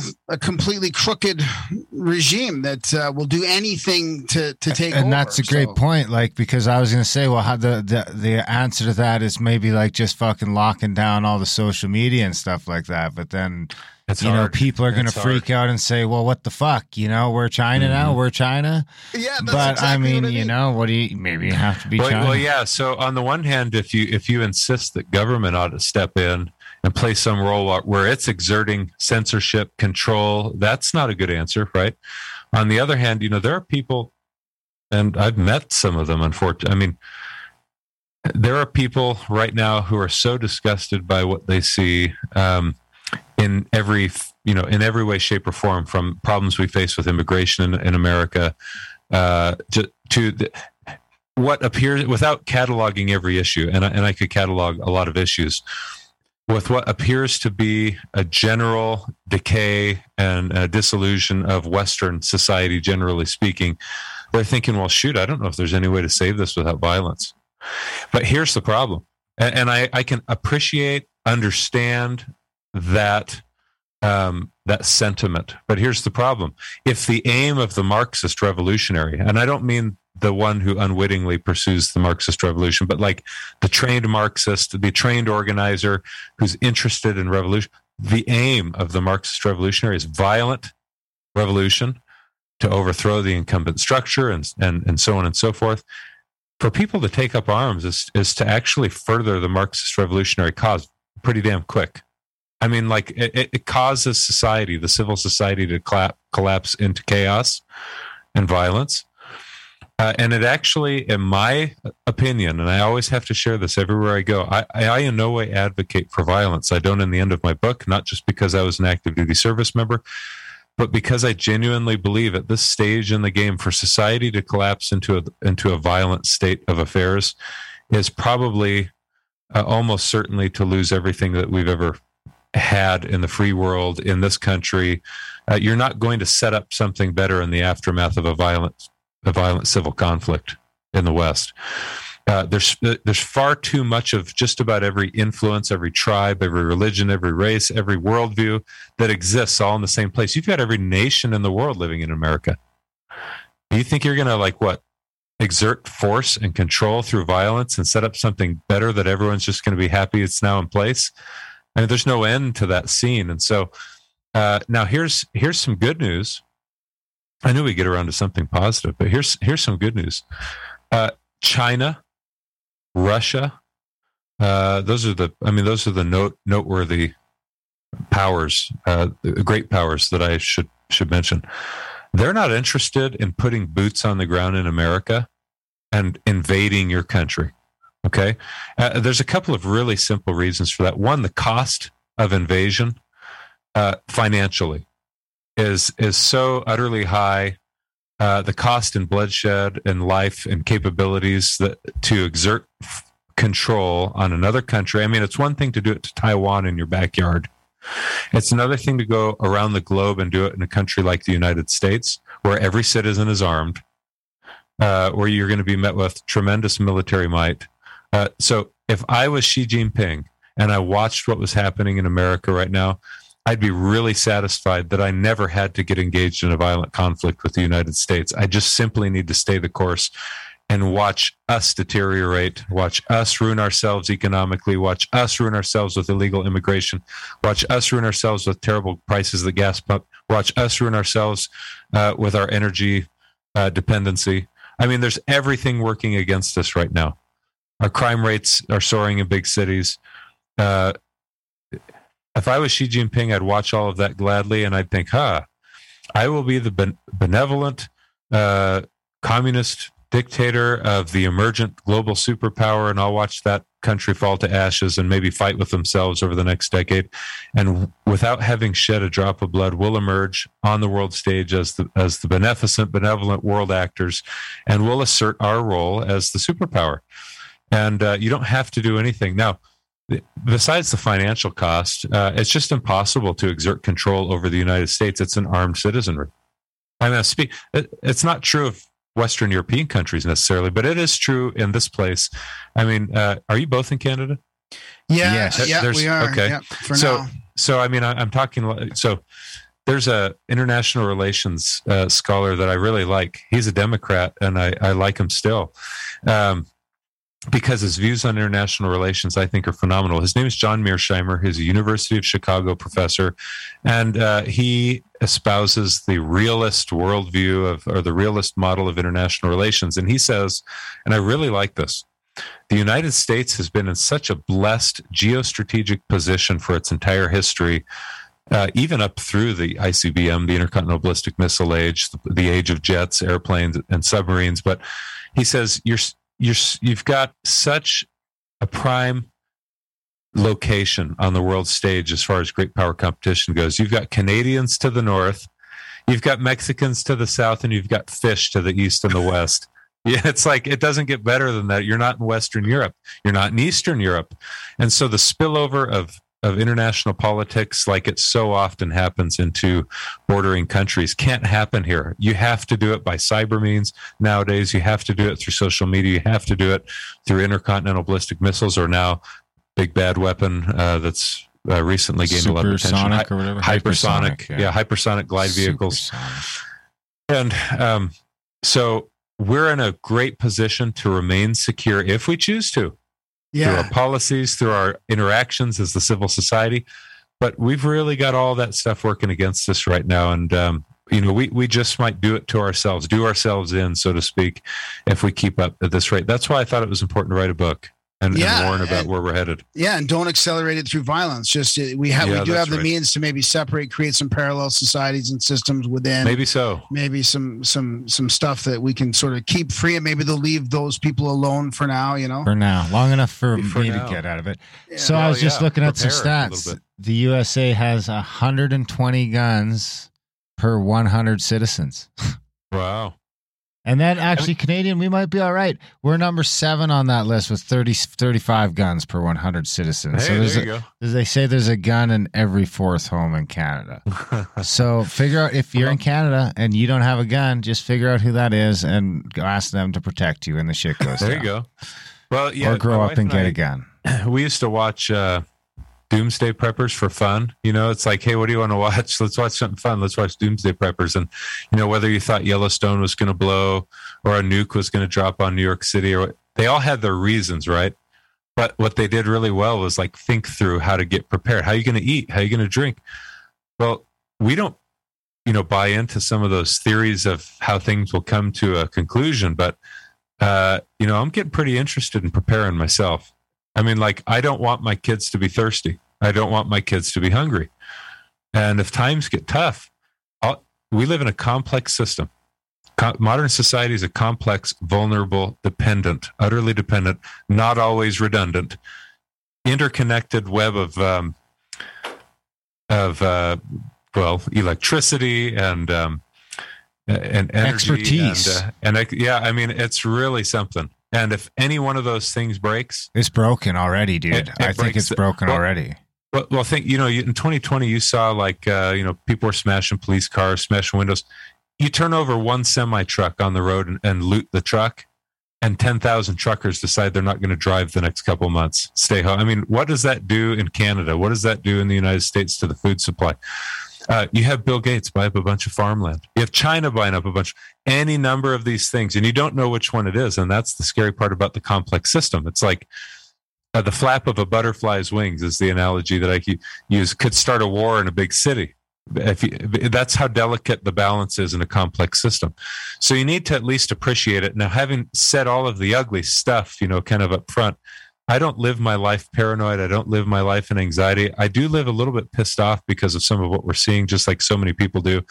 But I have to think, okay, how is it that I manifest a kind of how do you find some equilibrium emotionally uh, in your life and like provide a good place for your children to grow up in? How did how is it that you interact at home and in your social circles so that you're you're not the freak show who's always on edge and telling people, hey, you better get your food supply now. Uh, and so, like, I'm doing that. I'm trying to do it aggressively, but like, you want to be, you want to help be a light, so to speak, to society, and you don't need to continue to help bringing it down. Uh, so we need every bit of some optimism that we can get, and that's a hard balance to strike. Yeah, I'm having the time of my life. show all the time. That's the main, you know, the main theme. How do we, how do we find that positivity and that manifestation, and you know, without being blackpilled the whole time? And, and right. we're doing. I mean, we're doing well personally. Like, you know, Darren's having a great couple years here, but you know, and I got lots of food, and I can hunt well, and I'm just yeah. know, yeah. I'm not too worried about it. I can ride this bitch out, I think, for a while, and then good. maybe come up with a lordship or something in the new world. A lordship, I'm lucky. Well, I think it's a one of two things. Like in the next hundred years, it either goes back to like kings and lords and shit, or it yep. goes into like, um, maybe just like the communist thing with chairmans and shit. I mean, maybe we pull up out of that, but at this yeah. point, it seems tough to think that's possible. And I mean, people thought I was crazy two years ago when I like blew any money I had saved up and spent every cent I had grabbing stuff that I thought might be hard to get right. in a couple years. But oh, now oh, people yeah. can't find that shit. And I got you know, three freezers full of food and I'm fucking right. good to go, which isn't to brag, but I got kids that's like good. you. So I don't want to worry about that. And, and, and I just had to worry about it for a little while. And now my freezer's just full and it's just something I never have to think about again. But I getting, think you're getting a little pudgy. No, no, Graham's getting pudgy. I'm. I'm uh, probably getting a little pudgy too. Actually, I've been I've started exercising again. I got I, I got lax on my exercise in the off season of hunting, and I'm trying to get it back um, in time for the fall, and hopefully keep it off. So, but I got to say, I think it's exactly what you're talking about. I go on from my complex organism thing all the time. I don't know if you've ever read any Ayn Rand, but my personal philosophy is that we're like a thousand pages before Atlas Shrugged starts. And I think that the real canary in the coal mine for Western society right now is the airlines because they're mm-hmm. one of our, mm-hmm. you know, mm-hmm. people take it all for granted, but it requires a lot of expertise and manpower and effort to make sure that these fucking planes going all over the world get there on time, and for the most part, always end with your bags. I mean, right. it's we all got a horror story, but you got to think. I don't know how many flights there is a day, but there's a fucking lot, a lot mm-hmm. of flights, and for the most part, they're going off without a hitch. These motherfuckers, as much as I, they drive me crazy, have like a 99.9% success rate for the most right. part. Not anymore, they don't. Now they're down to like 85, and they're canceling flights by the thousands up here in Canada and they're blaming the ArriveCAN app and this and that. And I, I mean, there's probably a million different things to blame, but I am personally keeping a close eye on it because I think it is the canary in the coal mine for Western society. And the mm-hmm. airports are one of the harder things to maintain. And you know what else is hard to maintain? The supply chain. And I think that's going to be the next thing we start to go down. And then, I mean, we just had a major cell network here go down for, I mean, it was only, it wasn't bad. It was like, I mean, it was probably bad if you had Roger's phone and your bank card wasn't working, so you couldn't transfer money to a credit card, or if you didn't have a credit. I mean, me saying it wasn't bad is complete privilege because I, A, don't have a Rogers phone, and B, I have a couple of credit cards that I can use at a moment's notice if my bank mm. card doesn't work. Well, if you don't, if you didn't have a bank, if you didn't have a credit card, which is probably fifty percent of the country right now, or don't have a credit card with any room on it, the way things have been, all of a sudden you go to buy your groceries and you can't buy them. and you can't use your phone to figure out what's going on. So you're panicking. And, you know, people came up with all these different reasons. I even heard that maybe it was a test for the Great Reset. It was Klaus Schwab doing something. But what if it's just more ineptness? What if it's just mm. the further breakdown of what we thought we could do? And, you know, you might see how quick that shit can fall apart. I mean, I just seen Yeah. that BMW is coming out with an $18 per month fucking payment plan for heated seats. Do you think that's a money grab or do you think that's just to discourage heated seats because you just don't have the parts and you can't make them here and you don't know what's going on in Taiwan? It's like we're just dumbing down. I've noticed that the fucking plateau has even stopped and we're at the like, okay, Yeah. will the train show up? I don't know. Dude, like, you know, in in our kid's life, it could get to the point where is it will the train show up? I don't know, man. It's 50-50. Probably not. I don't know. It showed up yesterday. So today, eesh, that's my maybe asking a lot. Well, there's a lot of countries that are in that. I mean, they've been in that position always. Uh, they've never quite emerged to the state of affairs like Western civilization has, where things work in an orderly, timely, predictable fashion. Um, and and you say mentioning the trains is the train going to show up? I mean, it reminds me of uh, my my wife has traveled abroad more than I have, and I shouldn't mention which countries, but she's been to some countries and uh, and had that same exact problem. I mean, it's like we don't know if it'll show up this hour or the next. We just have no clue, no way to predict it. You know, you mentioned, um, you know, spending every dollar you've got getting things, and uh, I'm of the opinion currently. While everyone needs to decide what wisdom looks like and prudence looks like to some degree, uh, you know, your paper money and the money sitting in your bank account really ain't going to matter that much to you if if things get really difficult. What will matter to you is resources. Uh, and there's actual, uh, you know, money's a commodity in and of itself. We just trade that one for other commodities, and um, you know, food is going to matter. Bread, water, um, that stuff matters a great deal. Tools, uh, shelter, you know, the the very basics of of life uh, if you can't go to the grocery store and get them, if you if you can't secure them like you always have, then uh, your money's not going to mean anything to you. Uh, I've got a buddy. You know, my wife and I are pretty healthy. We, we eat pretty healthy, and we were teased by a friend of ours who's also kind of. I don't want to call him a prepper. That's always had a negative connotation, but everyone's kind of prepper these days. And he teased. He's like, "Why the hell you guys freeze drying all those healthy soups and chilies?" He goes, "Just get some Twinkies." He says Twinkies will last you like 30 years and um, they'll fill you up. he, he eats a lot of Twinkies. And um, he says, I just got a bunch of Twinkies up in my shelves. And I thought, well, to, to each man his own. Twinkies and booze and, um, you know, anything else. And he can, he can trade that stuff and cigarettes. Bullets. You got to feed those addictions too. And bullets and bullets, boots and bullets and Twinkies. Yeah. Oh, boots. I should get a couple extra pair of boots. I got Get a, good get a pair of boots. Boots. Well, I have great boots, but I only have one pair. That's a good idea to just have a backup Are they- pair. Are they cold weather boots? Yes, and they Yeah, are top good. of the line. Actually, you probably heard of them being an ex-military guy. They're Lowas. Oh, yeah. So I find they do a great boot. I also have my cowboy boots, which I can't put on right now because I hurt myself jumping off the roof of the adventure van in Montana, which unfortunately you didn't make it there. We had a little shindig on the Friday night. Sounds like it. I jumped off the van for unknown reasons and uh, it didn't land well. So I'm still Wow. I'm still kind of bouncing back from that. That was a long time ago. Yeah, it was a long time ago. I was yeah. I probably should have went for an X-ray, but it seems too late now. Man. Well, let's uh let's before we before yeah, we got to get into the UFOs before. Yeah, we, let's hit this UFO stuff because I mean this whole phenomena has changed completely since we've I mean we've been talking about it since 2013 on the show and we've had lots of the the top ufologists on the show and stuff but I mean you come in we don't get a chance to talk to somebody from the Air Force like you know a top gun himself very often. I mean what was it like what was it like you know in during your time there were, were you guys able to discuss UFOs on your own was there an interest there did anybody see anything and then like and then what do you think of the the thing now being sort of accepted in the in the military and asking for money to fucking investigate the stuff now? Well, um, you know, there have been a number of programs over the decades to investigate this uh, that have come and gone. Uh, are you asking what it's like to fly a UFO or just oh yeah, see yeah, one? yeah. Well, yeah, fly one, I guess. Yeah. so yeah, not only was I Air Force, I'll I'll just clarify a point of order here. I was in the Space Force, of course, and we, we've mentioned this, but um, if I really truly knew something uh, that was like really cool about this topic, I probably wouldn't be able to talk about it. So I'll just I'll say I'm speculating about all of this.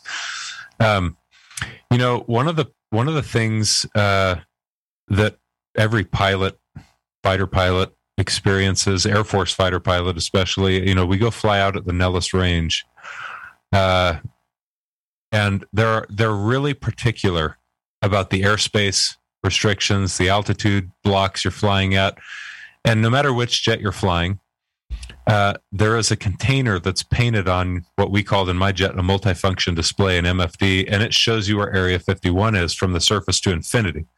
And so, no matter where you're at out over the deserts, you know, in some cases you're staying from 10,000 feet to, to uh, 24,000 feet, and other blocks, you know, they've got different altitudes, but the container that everyone is to stay away from. It's a it's just a perfect square sitting in the middle of your Wow. your multifunction display. Going it goes all from the way up. surface to infinity, and um and they and it's big space. It's a really big space, uh, and so you know if you get close to that, you better you better really make sure that you're turning around quickly and pointing in the opposite direction, pulling a lot of G to make sure that your jet on that multifunction display doesn't actually cross the boundary into that airspace.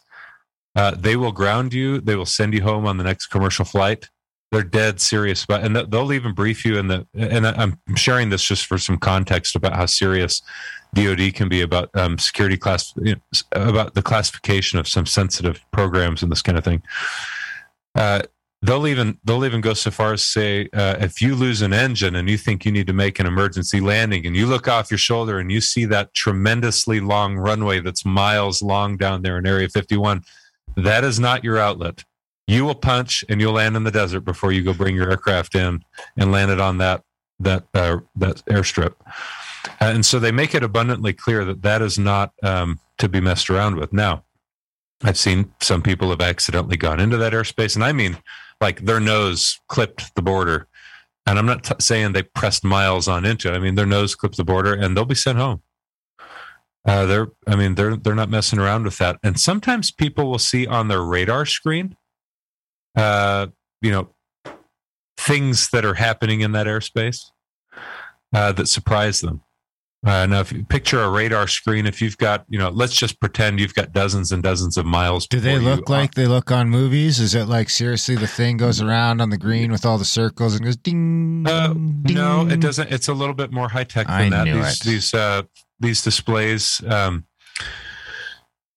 but but they're not. You know, it's not an optical display. You can't see what you're looking at. You see symbols showing up on the screen that you're looking at, and then you've got a grid, so to speak, that that indicates to you the range of the objects you're looking at.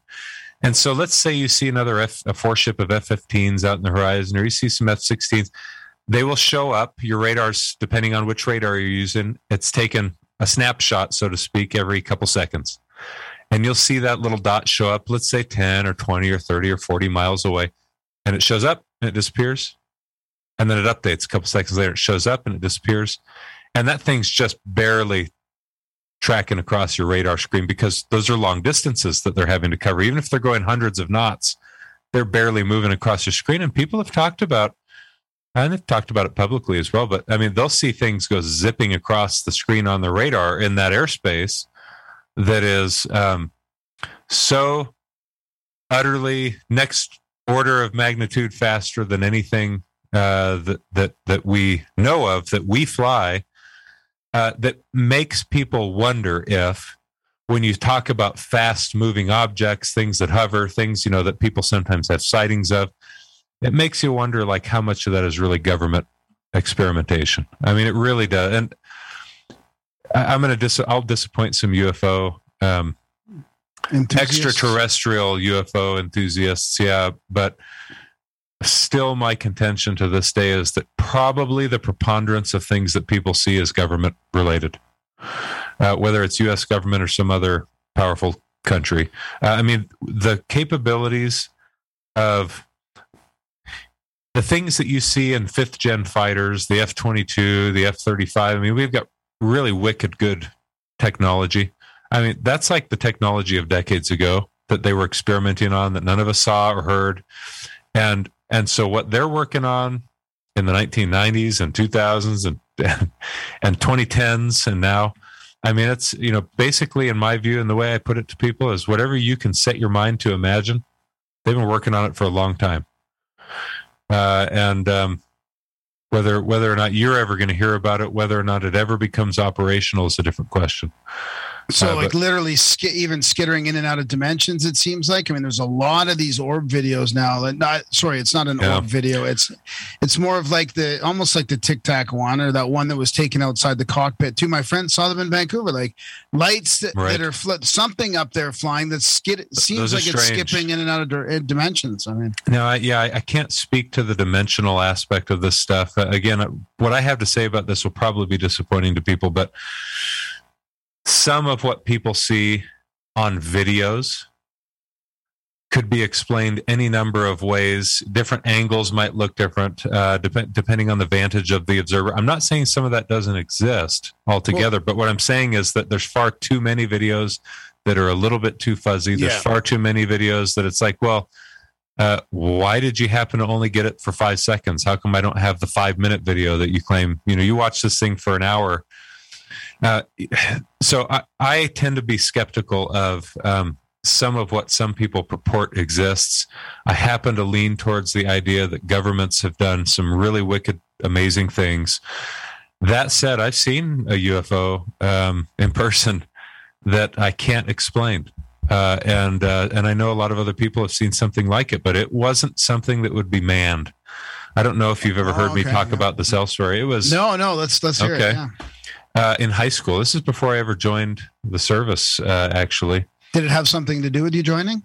no, it didn't. Um, I was with a girl on a mountain uh, on, on in the foothills of Tucson, and uh, we were we were out. It was nighttime. Sun had set a while back, and um, it had the appearance of uh, a large basketball that was glowing like light. Uh, it was alive. It was moving, and it, I couldn't tell how high it was, and it was not fleeting. I mean, it was big enough. It was within a mile probably of us, and it scared us uh, quite. A, it was it was a very perfectly round. You know, people think, oh, it's ball lightning, but this wasn't a fleeting phenomenon. This is a, we, for a couple of minutes we had a really strange experience with this ball of light. Is the best thing I can, uh, the best description I can use uh, for the object, but. I couldn't tell when it was probably a mile or two away whether it was solid or whether it was something that was less solid. But when both when I when I pointed out to her what I, I said, "Are you seeing this?" and she said, "Yeah, I'm seeing it." When we both took notice of this thing, it zipped down right over our heads without any sound, and it stayed put. And and again, I I'm guessing I could have. It was close enough. I could have hit it with a rock. Wow. Wow. Uh, and I can't. I don't know if that was 25 feet away or 55 feet. You know, you couldn't really tell. But once it got closer, uh, I could tell it was no longer completely a solid object. Uh, it was, and I, I don't want to understate, and I risk understating how significant this. It was a really unique experience. Um, it was like a.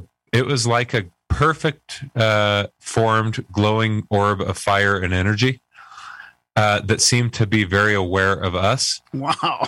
Uh, and it wasn't something that a man could make. It wasn't something a government could make. It wasn't a fleeting ball of lightning that the cosmos uh, randomly generated and it showed up and then it disappeared. I mean, it zipped down. It was a, uh, you know, I'm not one that like, I don't like to make up. I like to mean what I say, say what I mean. Uh, and, the, and in fact, this will be surprising. I'd forgotten about it. And I'm married now for 11 years. And in 2020, I watched a documentary. I think it's on Netflix or Amazon. Uh, it's called Phenomenon. It was a 2020 documentary about UFOs, and it came at the recommendation of some friends. And about halfway through, these air traffic controllers were describing something they had seen on flight lines, and it looked like this big orange basketball or this ball, and it was zipping across back and forth on the flight line. And I paused it and I said to my wife, I've seen that before. And she goes, No, you haven't. I said, no, really, I have. It was on this mountain with this girl in Tucson. And that's why I've never told you about it. And I forgot about it, but it was with this other girl, you know. And so I get on Facebook and I, and I, I say, come here, it's 11 at night. And I, at the time, I lived in Denver, Colorado in 2020. And I said, watch, let's go send a message to this girl I was with. I said, I know I'm friends with her on Facebook. I haven't talked to her for 20 years. I said, let's send her a note and I won't plant any ideas. And I, I type her, I said, hey, Kate, uh, how's it going? Long time no see. Hey, do you remember that experience we had in the mountains in high school? That's all I said. And she she says, "You mean that freaking UFO that came zipping down over our heads?" And so my wife was shocked. She's like, "How come you didn't tell me about this?" I said, "I don't know. I forgot all about it, but it's it's really quite well depicted in the documentary phenomenon." 2020 documentary and that's that's the best i can do to describe it and then it zipped off so we get scared we run to the car it zips off and it just disappears uh, but you know again this wasn't a momentary thing it lasted a while um, so it was uh, it was some object i can't explain i don't think it originated on this earth uh, necessarily i don't know if it was atmospheric or exo-atmospheric but it was there and it was real close by Did you have an unreasonable fear to it? Do you know? Because you hear about those fears that people have. It's just Yep. like, uh, no what, what do you well i don't know what you mean by an unreasonable well, because some people get so scared that they're fucking No. stunned. Like they're Nope. just like it's no it not just a out normal fear, like where you know you're kind of scared and you run away. But some people get paralyzed with fear. No, I wasn't paralyzed with fear. Uh, yeah, I, I was knocking on on doors in junior high and ringing doorbells and running with one of my buddies, and a guy came and chased us with a gun, and that was about the that was like the level of energy of fear. I mean, I ran for my life when I saw that guy getting in his truck with his gun. And like it was like one level below that, I thought, this is freaking me out. We got to get out of here. And we picked up our chair, we ran to our car, and we booked it. You know, we booked it down the mountain. And um, but it was if it had if it had seemed like a manned object and it looked like that, you know, maybe it would have freaked us out even more. But it, it seemed it had no harmful intention. It didn't seem like it had much intention other than an awareness of us, and it knew that we took awareness, we took it, yeah. a notice of it, and so it Yeah. zipped on down to let us know, like, hey, I'm aware of you as well. Like a time traveling Wow. pro. So I mean, you know, Yeah, that sounds weird. I know well, it no, I mean, Graham's weird. a UFO summoner. So, I mean, you just, you're like describing his Okay. dream experience. He goes out into the Oh. woods and prays for Yeah. UFOs, and sometimes they come. I've seen some documentaries about that too. Uh, let me let me add in one detail. If you were to stick out your hand and reach for this thing, if it was that close, it had the appearance as if my hand would have gone inside of it. That's kind of like the consistency of of this thing.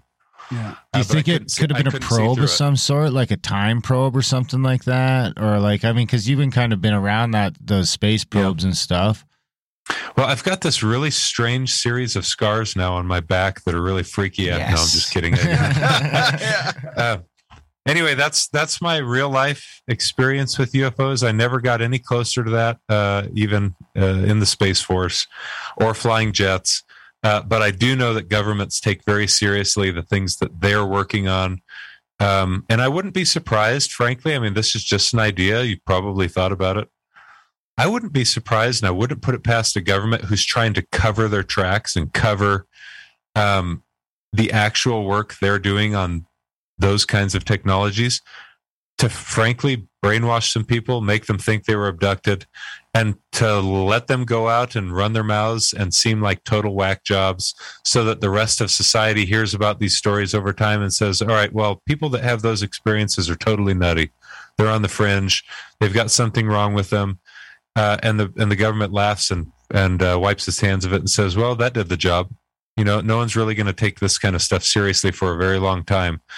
And um, now, I'm not saying I know that that's taken place, but I do know there's plenty of mind control experimentation, brainwashing uh, in various forms, and I wouldn't be surprised if if governments haven't tried to do stuff like that in order to to have people share stories that would discredit something that's very real. Yeah, they're black projects. Oh, especially stuff, in yeah. today's world. I mean, if I just tell the average person four things that the CIA has admitted to, they will be like, "You're fucking crazy, bro." You're you're a fringy nut job. yeah, Yeah, they've done some weird stuff. I mean, governments do weird, weird stuff. Uh, in the modern world, they do weird, weird stuff. And I mean, maybe they've harnessed that technology that you saw too. I mean, they could be It's- re- you know, back engineering all that stuff, or you know. I've just knows, never you know? seen anything like it. Um, Yeah. You know, here, here's just one other thought. I know we're butting up against time. No, no, but, we're- uh, we're oh, okay, okay, yeah, okay. Um, you know, I, I, this was an unclassified briefing, and so I, I can talk about it. But yeah, I've seen in laboratories things that people have been making in the government to alter weather patterns. Um, and they talked about what they were trying to do with these canisters that they would um, that they would release uh, that that were in, intended to change weather. Okay, Yep. Uh, this has been around a long time now. Having seen that, and I'm I'm changing topics wildly. Having seen that, I've always uh, on the chemtrails discussion. I've always been on the side of the argument that says that's not a thing. It's the funniest thing. It's like, no, I've seen people make canisters that are intended to change the weather, and I don't believe that the chemtrail stuff is uh, a thing, right? And part of that's like the real lived experience, year after year after year of spending time in jets and cockpits and knowing how contrails work. Well, uh, I'm going to be on. Uh, uh, there's a TV series that's coming up about conspiracy theories that Sebastian Gorka is going to be doing and there's there's one of the episodes is on chemtrails and i've been asked to come in and Oh my god! uh, be one of the voices that debunks the conspiracy theory of chemtrails and um, so i thought you know i don't like debunking anything unless i do my homework so i just bought a book on chemtrails uh, Oh, and I'm, boy. I'm reading that Oh, I'm you got to start- check out the Jim Lee stuff. You Okay, got to so check out me, the Jim Lee stuff. tell Lee me stuff. where i need to go because i want to what i'd love to do is go on and say i have done my homework i already didn't believe in it. Now i've done my homework and i'm telling you it's a bunch of garbage. But i'd really also like to come on and say you know i didn't believe in it. And now after having studied i can't help but escape this like there's something going on here and and i was supposed to come on and disabuse the american people of this conspiracy theory but now sorry i'm adding my voice to the opposite side of the aisle this is a thing you got to be Well- concerned and they're trying to do this that and the well, the Jim. Lee angle is great because he comes out and says right at the beginning, "Look, I don't care if they're chemtrails or contra- contrails. I don't give it. I don't care. You can just let's just for the sake of the argument, we'll call them plane farts and boat farts. okay And what he really gets into is it's just literally the amount of artificial clouds that we're creating, especially with the super tankers going across the ocean are creating these clouds that are like, you know, thousands of kilometers wide. And especially you got this just going back and forth and mm-hmm. back and forth over the Pacific Ocean. And he's talking about how that's creating these super clouds that are now sucking up all that moisture where it used to rain more often. Now they're just able to keep Hmm. sucking up moisture because we just keep making those clouds bigger and bigger and bigger. And then when they do rain, it fucking floods the shit out of us, which I mean has been happening here in Cal. Jim Lee, yeah. But he also goes through. It's all documented. It's all the Okay. weather. But then he weather also goes through the weather modification weather, weather modification programs all over. You know, Weather Modification Inc. and all the government programs and all the stuff they've been doing for decades. okay And a lot of I'll it's out of. it. I mean, a lot of it's out of planes, right? I mean, some of it's sure ground based. It's steam generation from the ground and all this. Or like, I don't know where they're planning on f- shooting those canisters that you saw. well, there's, like, there's no better place to do it from the you know the bottoms or backs of aircraft yeah. I mean like yeah. you could send people up in balloons and have them dump it over the side but So, so what do you? What's your opinion then on why these persistent contrails are here now, as opposed to in the '80s or whatever? Like, how come they last so long? Like here, every once in a while, like today, it was a beautiful blue sky, but tomorrow Yep. We could see a pattern of all these persistent contrails. So why, why tomorrow, not today? And why do they last so long if they're not supposed to last so long? You could probably deduce Graham's stance on chemtrails just from that question. I love leading questions. That's good.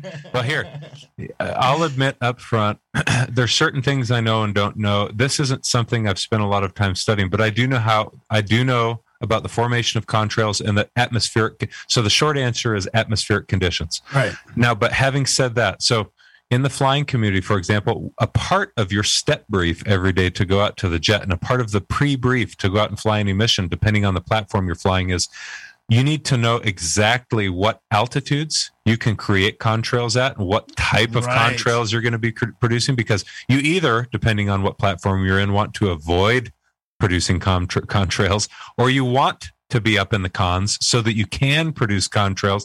And as in the F 15 community, we like to be up in the cons. Up in the cons. You say up in the cons like it's a higher altitude thing. So could Well, we be flying it changes, higher? It changes from day to day. So here's another question then, because So, like, I, I, think what about all the Wi-Fi and all these radio signals? Is that changing the Hey, dude, atmosphere? I'm not, I'm not done talking about Okay, contrails.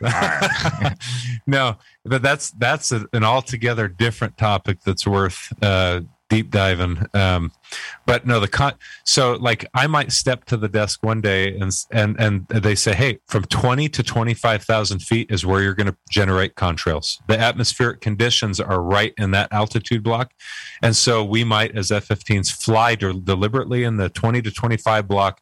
That might change the very next morning, and it might be 30,000 to 38,000 feet. We'll fly in that altitude block to make sure we're generating cons. And it's simply a function of atmospheric conditions. And we'll generate the cons. Sometimes they're short and they dissipate, dissipate really quickly, and other times they last for miles and miles. And if we're trying to draw attention to ourselves as a four ship or an eight ship, and you want an adversary 100 miles downrange to, to cage their eyes up in the sky and say, wow, so they see Look, the there's a- formation. There's a, four ship or an eight ship of jets up in the cons. That we know they're at thirty thousand feet. What they don't see is some other stuff taking place outside of the cons, right? And so there's reasons we choose to fly in the cons and not fly in the cons, and that changes on a day to day basis. So a simple answer to the question is atmospheric conditions. What I can't answer is just about every other question you might ask me. that you- That you've learned about chemtrails from these books and these documentaries, because I've just simply never looked into Yeah, them. I've, I've not. So I'm going to start though, because probably in a month or two, I'm gonna I'm gonna have to answer questions like Yeah. the ones you might tee Yeah. up, and I'd like to, you know, demonstrate I've actually spent some time. Yeah, I'm not really into the chemtrail thing either personally, but there does seem to be all there does seem to be way more stuff in the sky now and I can't Yeah, think is yeah. it is it because we've got all these radio waves is that somehow changing the medium or is it because Mm-hmm. there's just way more shit flying around than there was before or is it because there's way more cameras because it turns into. but no one can show me You a picture from turn into haze and clouds. 1965 with the shit that I see over Vegas once in a while Mm-hmm. I sent Graham a picture one the other day with just like a perfect X over Yeah, it. yeah, it was the first day of Calgary Stampede. And the weather's been you know, beautiful ever since. what's more terrifying in uh, this? Okay, what's more terrifying than a contrail or chemtrail X over the skies that are man-made is a giant X across North America that's created by two solar eclipses that are seven years apart. The next one's coming in April. April 8th, I think, is the date of 2024, because mankind cannot create those kinds of things. But there, you know, this the North America's, if it's possible at all that the heavens communicate something to mankind about what's unfolding on the earth, and the ancient world very much believed that they should pay attention to the things that were happening up there as an indication of things that were going to be unfolding down here. If there's anything to that at all, and my personal view is that there actually is something to that kind of uh, symbol or sign, uh, then maybe that's something we ought to pay attention to and be very concerned about. But the first one came, uh, uh, well, six years ago. Did you see Uh, it? I I was not in the path of totality. Uh, so, in order to get, you know, go look at a map for the path of totality of April 8th, 2024. well, I'm going to invite you. I'm going to invite dude, you because we- are we- doing an event and we're getting We? Randall Carlson down there. He's going to?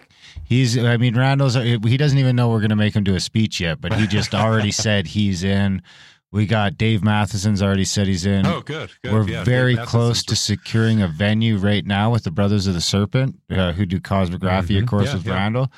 So they're on the path of totality. Right now, we're in conversations to get uh, like a hundred acres or so, so that we can do Good. a proper festival with some bands and some speakers, and we're going to do it right from the April 5th to 9th so that everyone can Cool. get in and settle in to their campground before all the crazy traffic hits because I, I went to the one down in Oregon and Yeah. the traffic was fucking insane. Oh, I bet. So, and then everyone can stay the night that night and get out of there the next morning. But I mean, we'd love to have you down there. I know you're a big Randall fan. He's going Yeah, to be yeah. there. And I don't think you'll find a better group uh, Right. people than the couple hundred of us that'll be down there to hopefully see the uh, the solar eclipse come through Bandera. Yeah, it, it, uh, I'm looking at a map now. It looks like it goes, roughly speaking, uh, through Montreal and Toronto, Detroit, It's just south of St. Louis, Missouri, um, right through Dallas, Texas. Yeah, we chose down there just because it looks like if you look at the like average um cloud cover and stuff like that, it's just the Oh, place you're most likely not to have cloud cover that time of year. So where are you doing it? We're doing it uh, just outside of Bandera, Texas. Oh, you are good. Uh, Bandera. And the cross, it's which would be just that'd be just cross west of. Saint San Antonio. Yeah, where's The- the, the- X yeah. hit? Where's the X It's over? like Missouri is screwed. I mean, Missouri's Oh, like right boy. under the X. Is there a super volcano there? I hope no, not. not Okay, to my knowledge. Uh, if it was over Yellowstone, man, that would be That'd be huh? trouble. And there's that other super volcano in California too, right? The I forget what it's called. Well, Matt, it's uh yeah. it's been a pleasure. We don't want to keep you any longer than we've had you. Where can people get the book? Where can they find the Mhm. podcast? Can they follow you on social media? All that stuff. Uh, you can find the book anywhere. Uh, Amazon is very cheap right now. Actually, it's like eighty six percent off its uh, normal price. So it's like three dollars and eighty cents for a hardcover uh, copy on Amazon. But you can request personalized signed copies at my website matthewlohmeier.com. My last name is spelled L O H M E I E R. Uh, and also, I'd, I'd recommend people go to uh, check out my show. Um, if you want a downer uh, and an informative downer, go read my book. Um, but you can also go check out the Matt Lohmeier show on YouTube. And, uh, you know, I've got three interviews on there with Randall right now. I just interviewed Ben Davidson from Suspicious Oh, Observer. nice. Oh yeah, Ben's great. And, and we talked uh, plasma physics and, and solar cycles and that kind of thing. It was fun. You know, I mean, real good information. Is there an audiobook? There is. It's on Audible. Nice. Yeah, Great. narrated by uh, you. You That's- narrated it you did a good yourself? Great. Yeah. I apologize in advance. It's No, no, uh, it's good. oh no, it's you got a great It's- voice. And if you're doing a podcast already, I mean you Yeah. had all the stuff to do it. So well, yeah, that came later. Oh but uh, you know the the podcast is going to have um, some interesting information and news uh, over the the next six to twelve months. I think people will find benefit in some of the material that shows up there. Uh, and in addition to interviewing some interesting guests about a whole range of uh, topics, I'll also fly solo sometimes and uh, just share some insight on some things I'm researching. And uh, I'm also documenting some of the purge that's going on of our military right now. I've uh, just recently interviewed a, uh, a Top Gun instructor pilot, F 35 qualified pilot, F 16 pilot, and they're all on the chopping block about to be pushed out of the military. Wow. Are you doing Wow. Navy too? Maybe I'll tell my buddy Steve to get in touch. I think he's like 24 Yeah, yeah. years in or something like that. Jeez. Yeah, you know, I'm if uh you know the the F thirty five pilot I just interviewed, he's a Marine Corps pilot. He was the Top Gun instructor pilot. Um, but yeah, I'm I'm interested in helping these service members find a voice uh, because you know you can't always share your voice uh, in your active duty environment, and so coming on a podcast, chatting openly, with the disclaimer, of course, that their views are only theirs and not those of the Defense Department, uh, so they don't get. There's a guy that just showed up on Tucker Carlson, didn't make that statement. He just got written a written Oh, wow. punishment. Uh, so there's he's kind of going viral on Twitter right now. But uh, yeah, I mean, uh, I think there will be some good information there in the future. Matt Lohmeier, Matt Lohmeier show. Well, we you know we really appreciate you you know talking about your book. I know there's a bunch of other stuff you want to talk about because you're interested in so many things. I love Yeah. that. Um, but yeah, we really appreciate you kind of going back and, and reviewing your whole Space Force story in the book and all that. Sure. It's, it's uh, I think that's important as well. And yeah, we'll keep in touch for sure. And good luck with your show. Well, show. come visit us in. Uh, we'll be in Washington the last half of September with our mutual friend Randall Carlson. Yeah, I don't think you're too far away. If you want to swing by for a couple I'm days, we'll be in Soap Lake there. Oh yeah, yeah, about five hours away. Yeah, we've got one one from the 19th to the 24th. And then he's got the week, we're giving him the weekend off. And then we've got another one from September 26th to October 1st. and open up your borders. Yeah, and open up your borders so Graham Yeah. can quit sneaking Why, in. why can't we? When are we going to be able to go into your country without showing papers? Uh, uh, you know, just um, go down to the southern border. Yeah, that's a. We've been joking. We'll just fly into Mexico first. Hey, I spoke. I spoke at a conference with a woman from Australia um, a few months back, and uh, Australia at the time wasn't allowed in the country. And I, and I asked her at the conference, I said, How did you get here? She was invited. She'd been invited for months. Uh, she's a popular speaker. She said, I flew to Mexico and I walked across your border. And she talked about that in her speech at a conservative conference because she she was really hoping to be able to make it happen and make the point. So there she was. She's like, "Hey, you know, Australians aren't allowed to be here right now, but I just flew to Mexico and came over." Oh my god. Pretty wild. Well, if that's something you're interested in, uh, just shoot us an Hey. email. If you, even if you Yeah, want to come to the whole thing, let me know, and I'll make sure we got a spot for you. And Thank you. uh, 19 to 24 September. yeah, or 26 to the first. So we're doing two weeks in a row, Monday to Awesome. Saturday. Awesome. Thank you.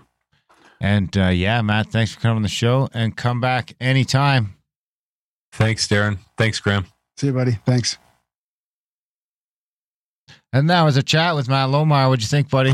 Oh yeah, fantastic, dude. It was uh yeah, pushing all the right buttons. Well spoken. Yeah, it was good. Yeah, very. I know. I was a bit shocked at the beginning. It's like, let's just chat about whatever you want. Yeah. It's like, woof, that's awesome, yeah. Yeah, good. I mean, I feel like he, I, I kind of feel like he's been, you know, if you get pushed out of the military like that, you, you, you know, you probably got a, some balls on you to sort of just, Hey, we'll, okay, then dedi- I'm gonna just, we'll I'm gonna dedicate be a- this episode to Steve, Yeah, our our buddy who's in the process of of getting kicked out of the military for his beliefs. It's crazy. Yeah. But that was a great chat. Thanks for hooking it up. No I, didn't, I didn't get to meet him. it was a good, it was a good book too, because he got into Mao, like you mentioned Mao, and you hadn't even read the book. He got into the struggle sessions and all that in the book. Like it's fantastic. He really put a lot of context into like. This has been talked about for a long time. Yeah, this Marxism connection with what's Sucks. happening right now. it sucks. The history thing sucks if you don't know it. I mean, so many of these fucking dummies haven't read a history book that we're fucked. It sucks, but maybe we're not. I mean, it might. Oh, oh I'm getting a farmer's tan. Look at that. Yeah. That's not good. That's not good. So yeah, big thanks to Matt for coming on the show. Big thanks to you guys for listening. Uh, even bigger thanks for one of our supporters. Head over to grimerica.ca slash support. Sign up for a monthly or make a one-time donation. If you if you think you're supporting but you're not sure, you should maybe double check it because these things drop off all the time with the PayPal glitches. And Graham's doing this full time. I mean, he did almost die a couple times in the last week, once on a bike and once on a hike, but he seems to be pulling through. I mean, I'm doing that for the show. You're you know? going for I'm doing it. it You're for the doing show. it. Doing what? Oh, the weight because of the weight loss challenge. No, no, no. And Oh. then just you know, we- you're you're we've got a friend of the show uh, in town, and I'm trying to show him around. You know, be a good, a good podcast host. You should invite him over. Big thanks to Matt for coming on the show. Big thanks to you guys for listening. Like I said, we'd love it if you were a Plus supporter. Uh, the audio books we were talking about are over at adultbrain.ca. The tours we were talking about are over at contact at thecabin.com. Hey, if you want to join the chats because social media sucks, head over to grimerica.ca slash chats and you get a social media that's, you know, sucks less. So, just kidding. It doesn't even suck at all. It's great. I think that's about it. You got anything else? That's it. Thanks. All right, guys. Thanks for listening, and we will see you next week.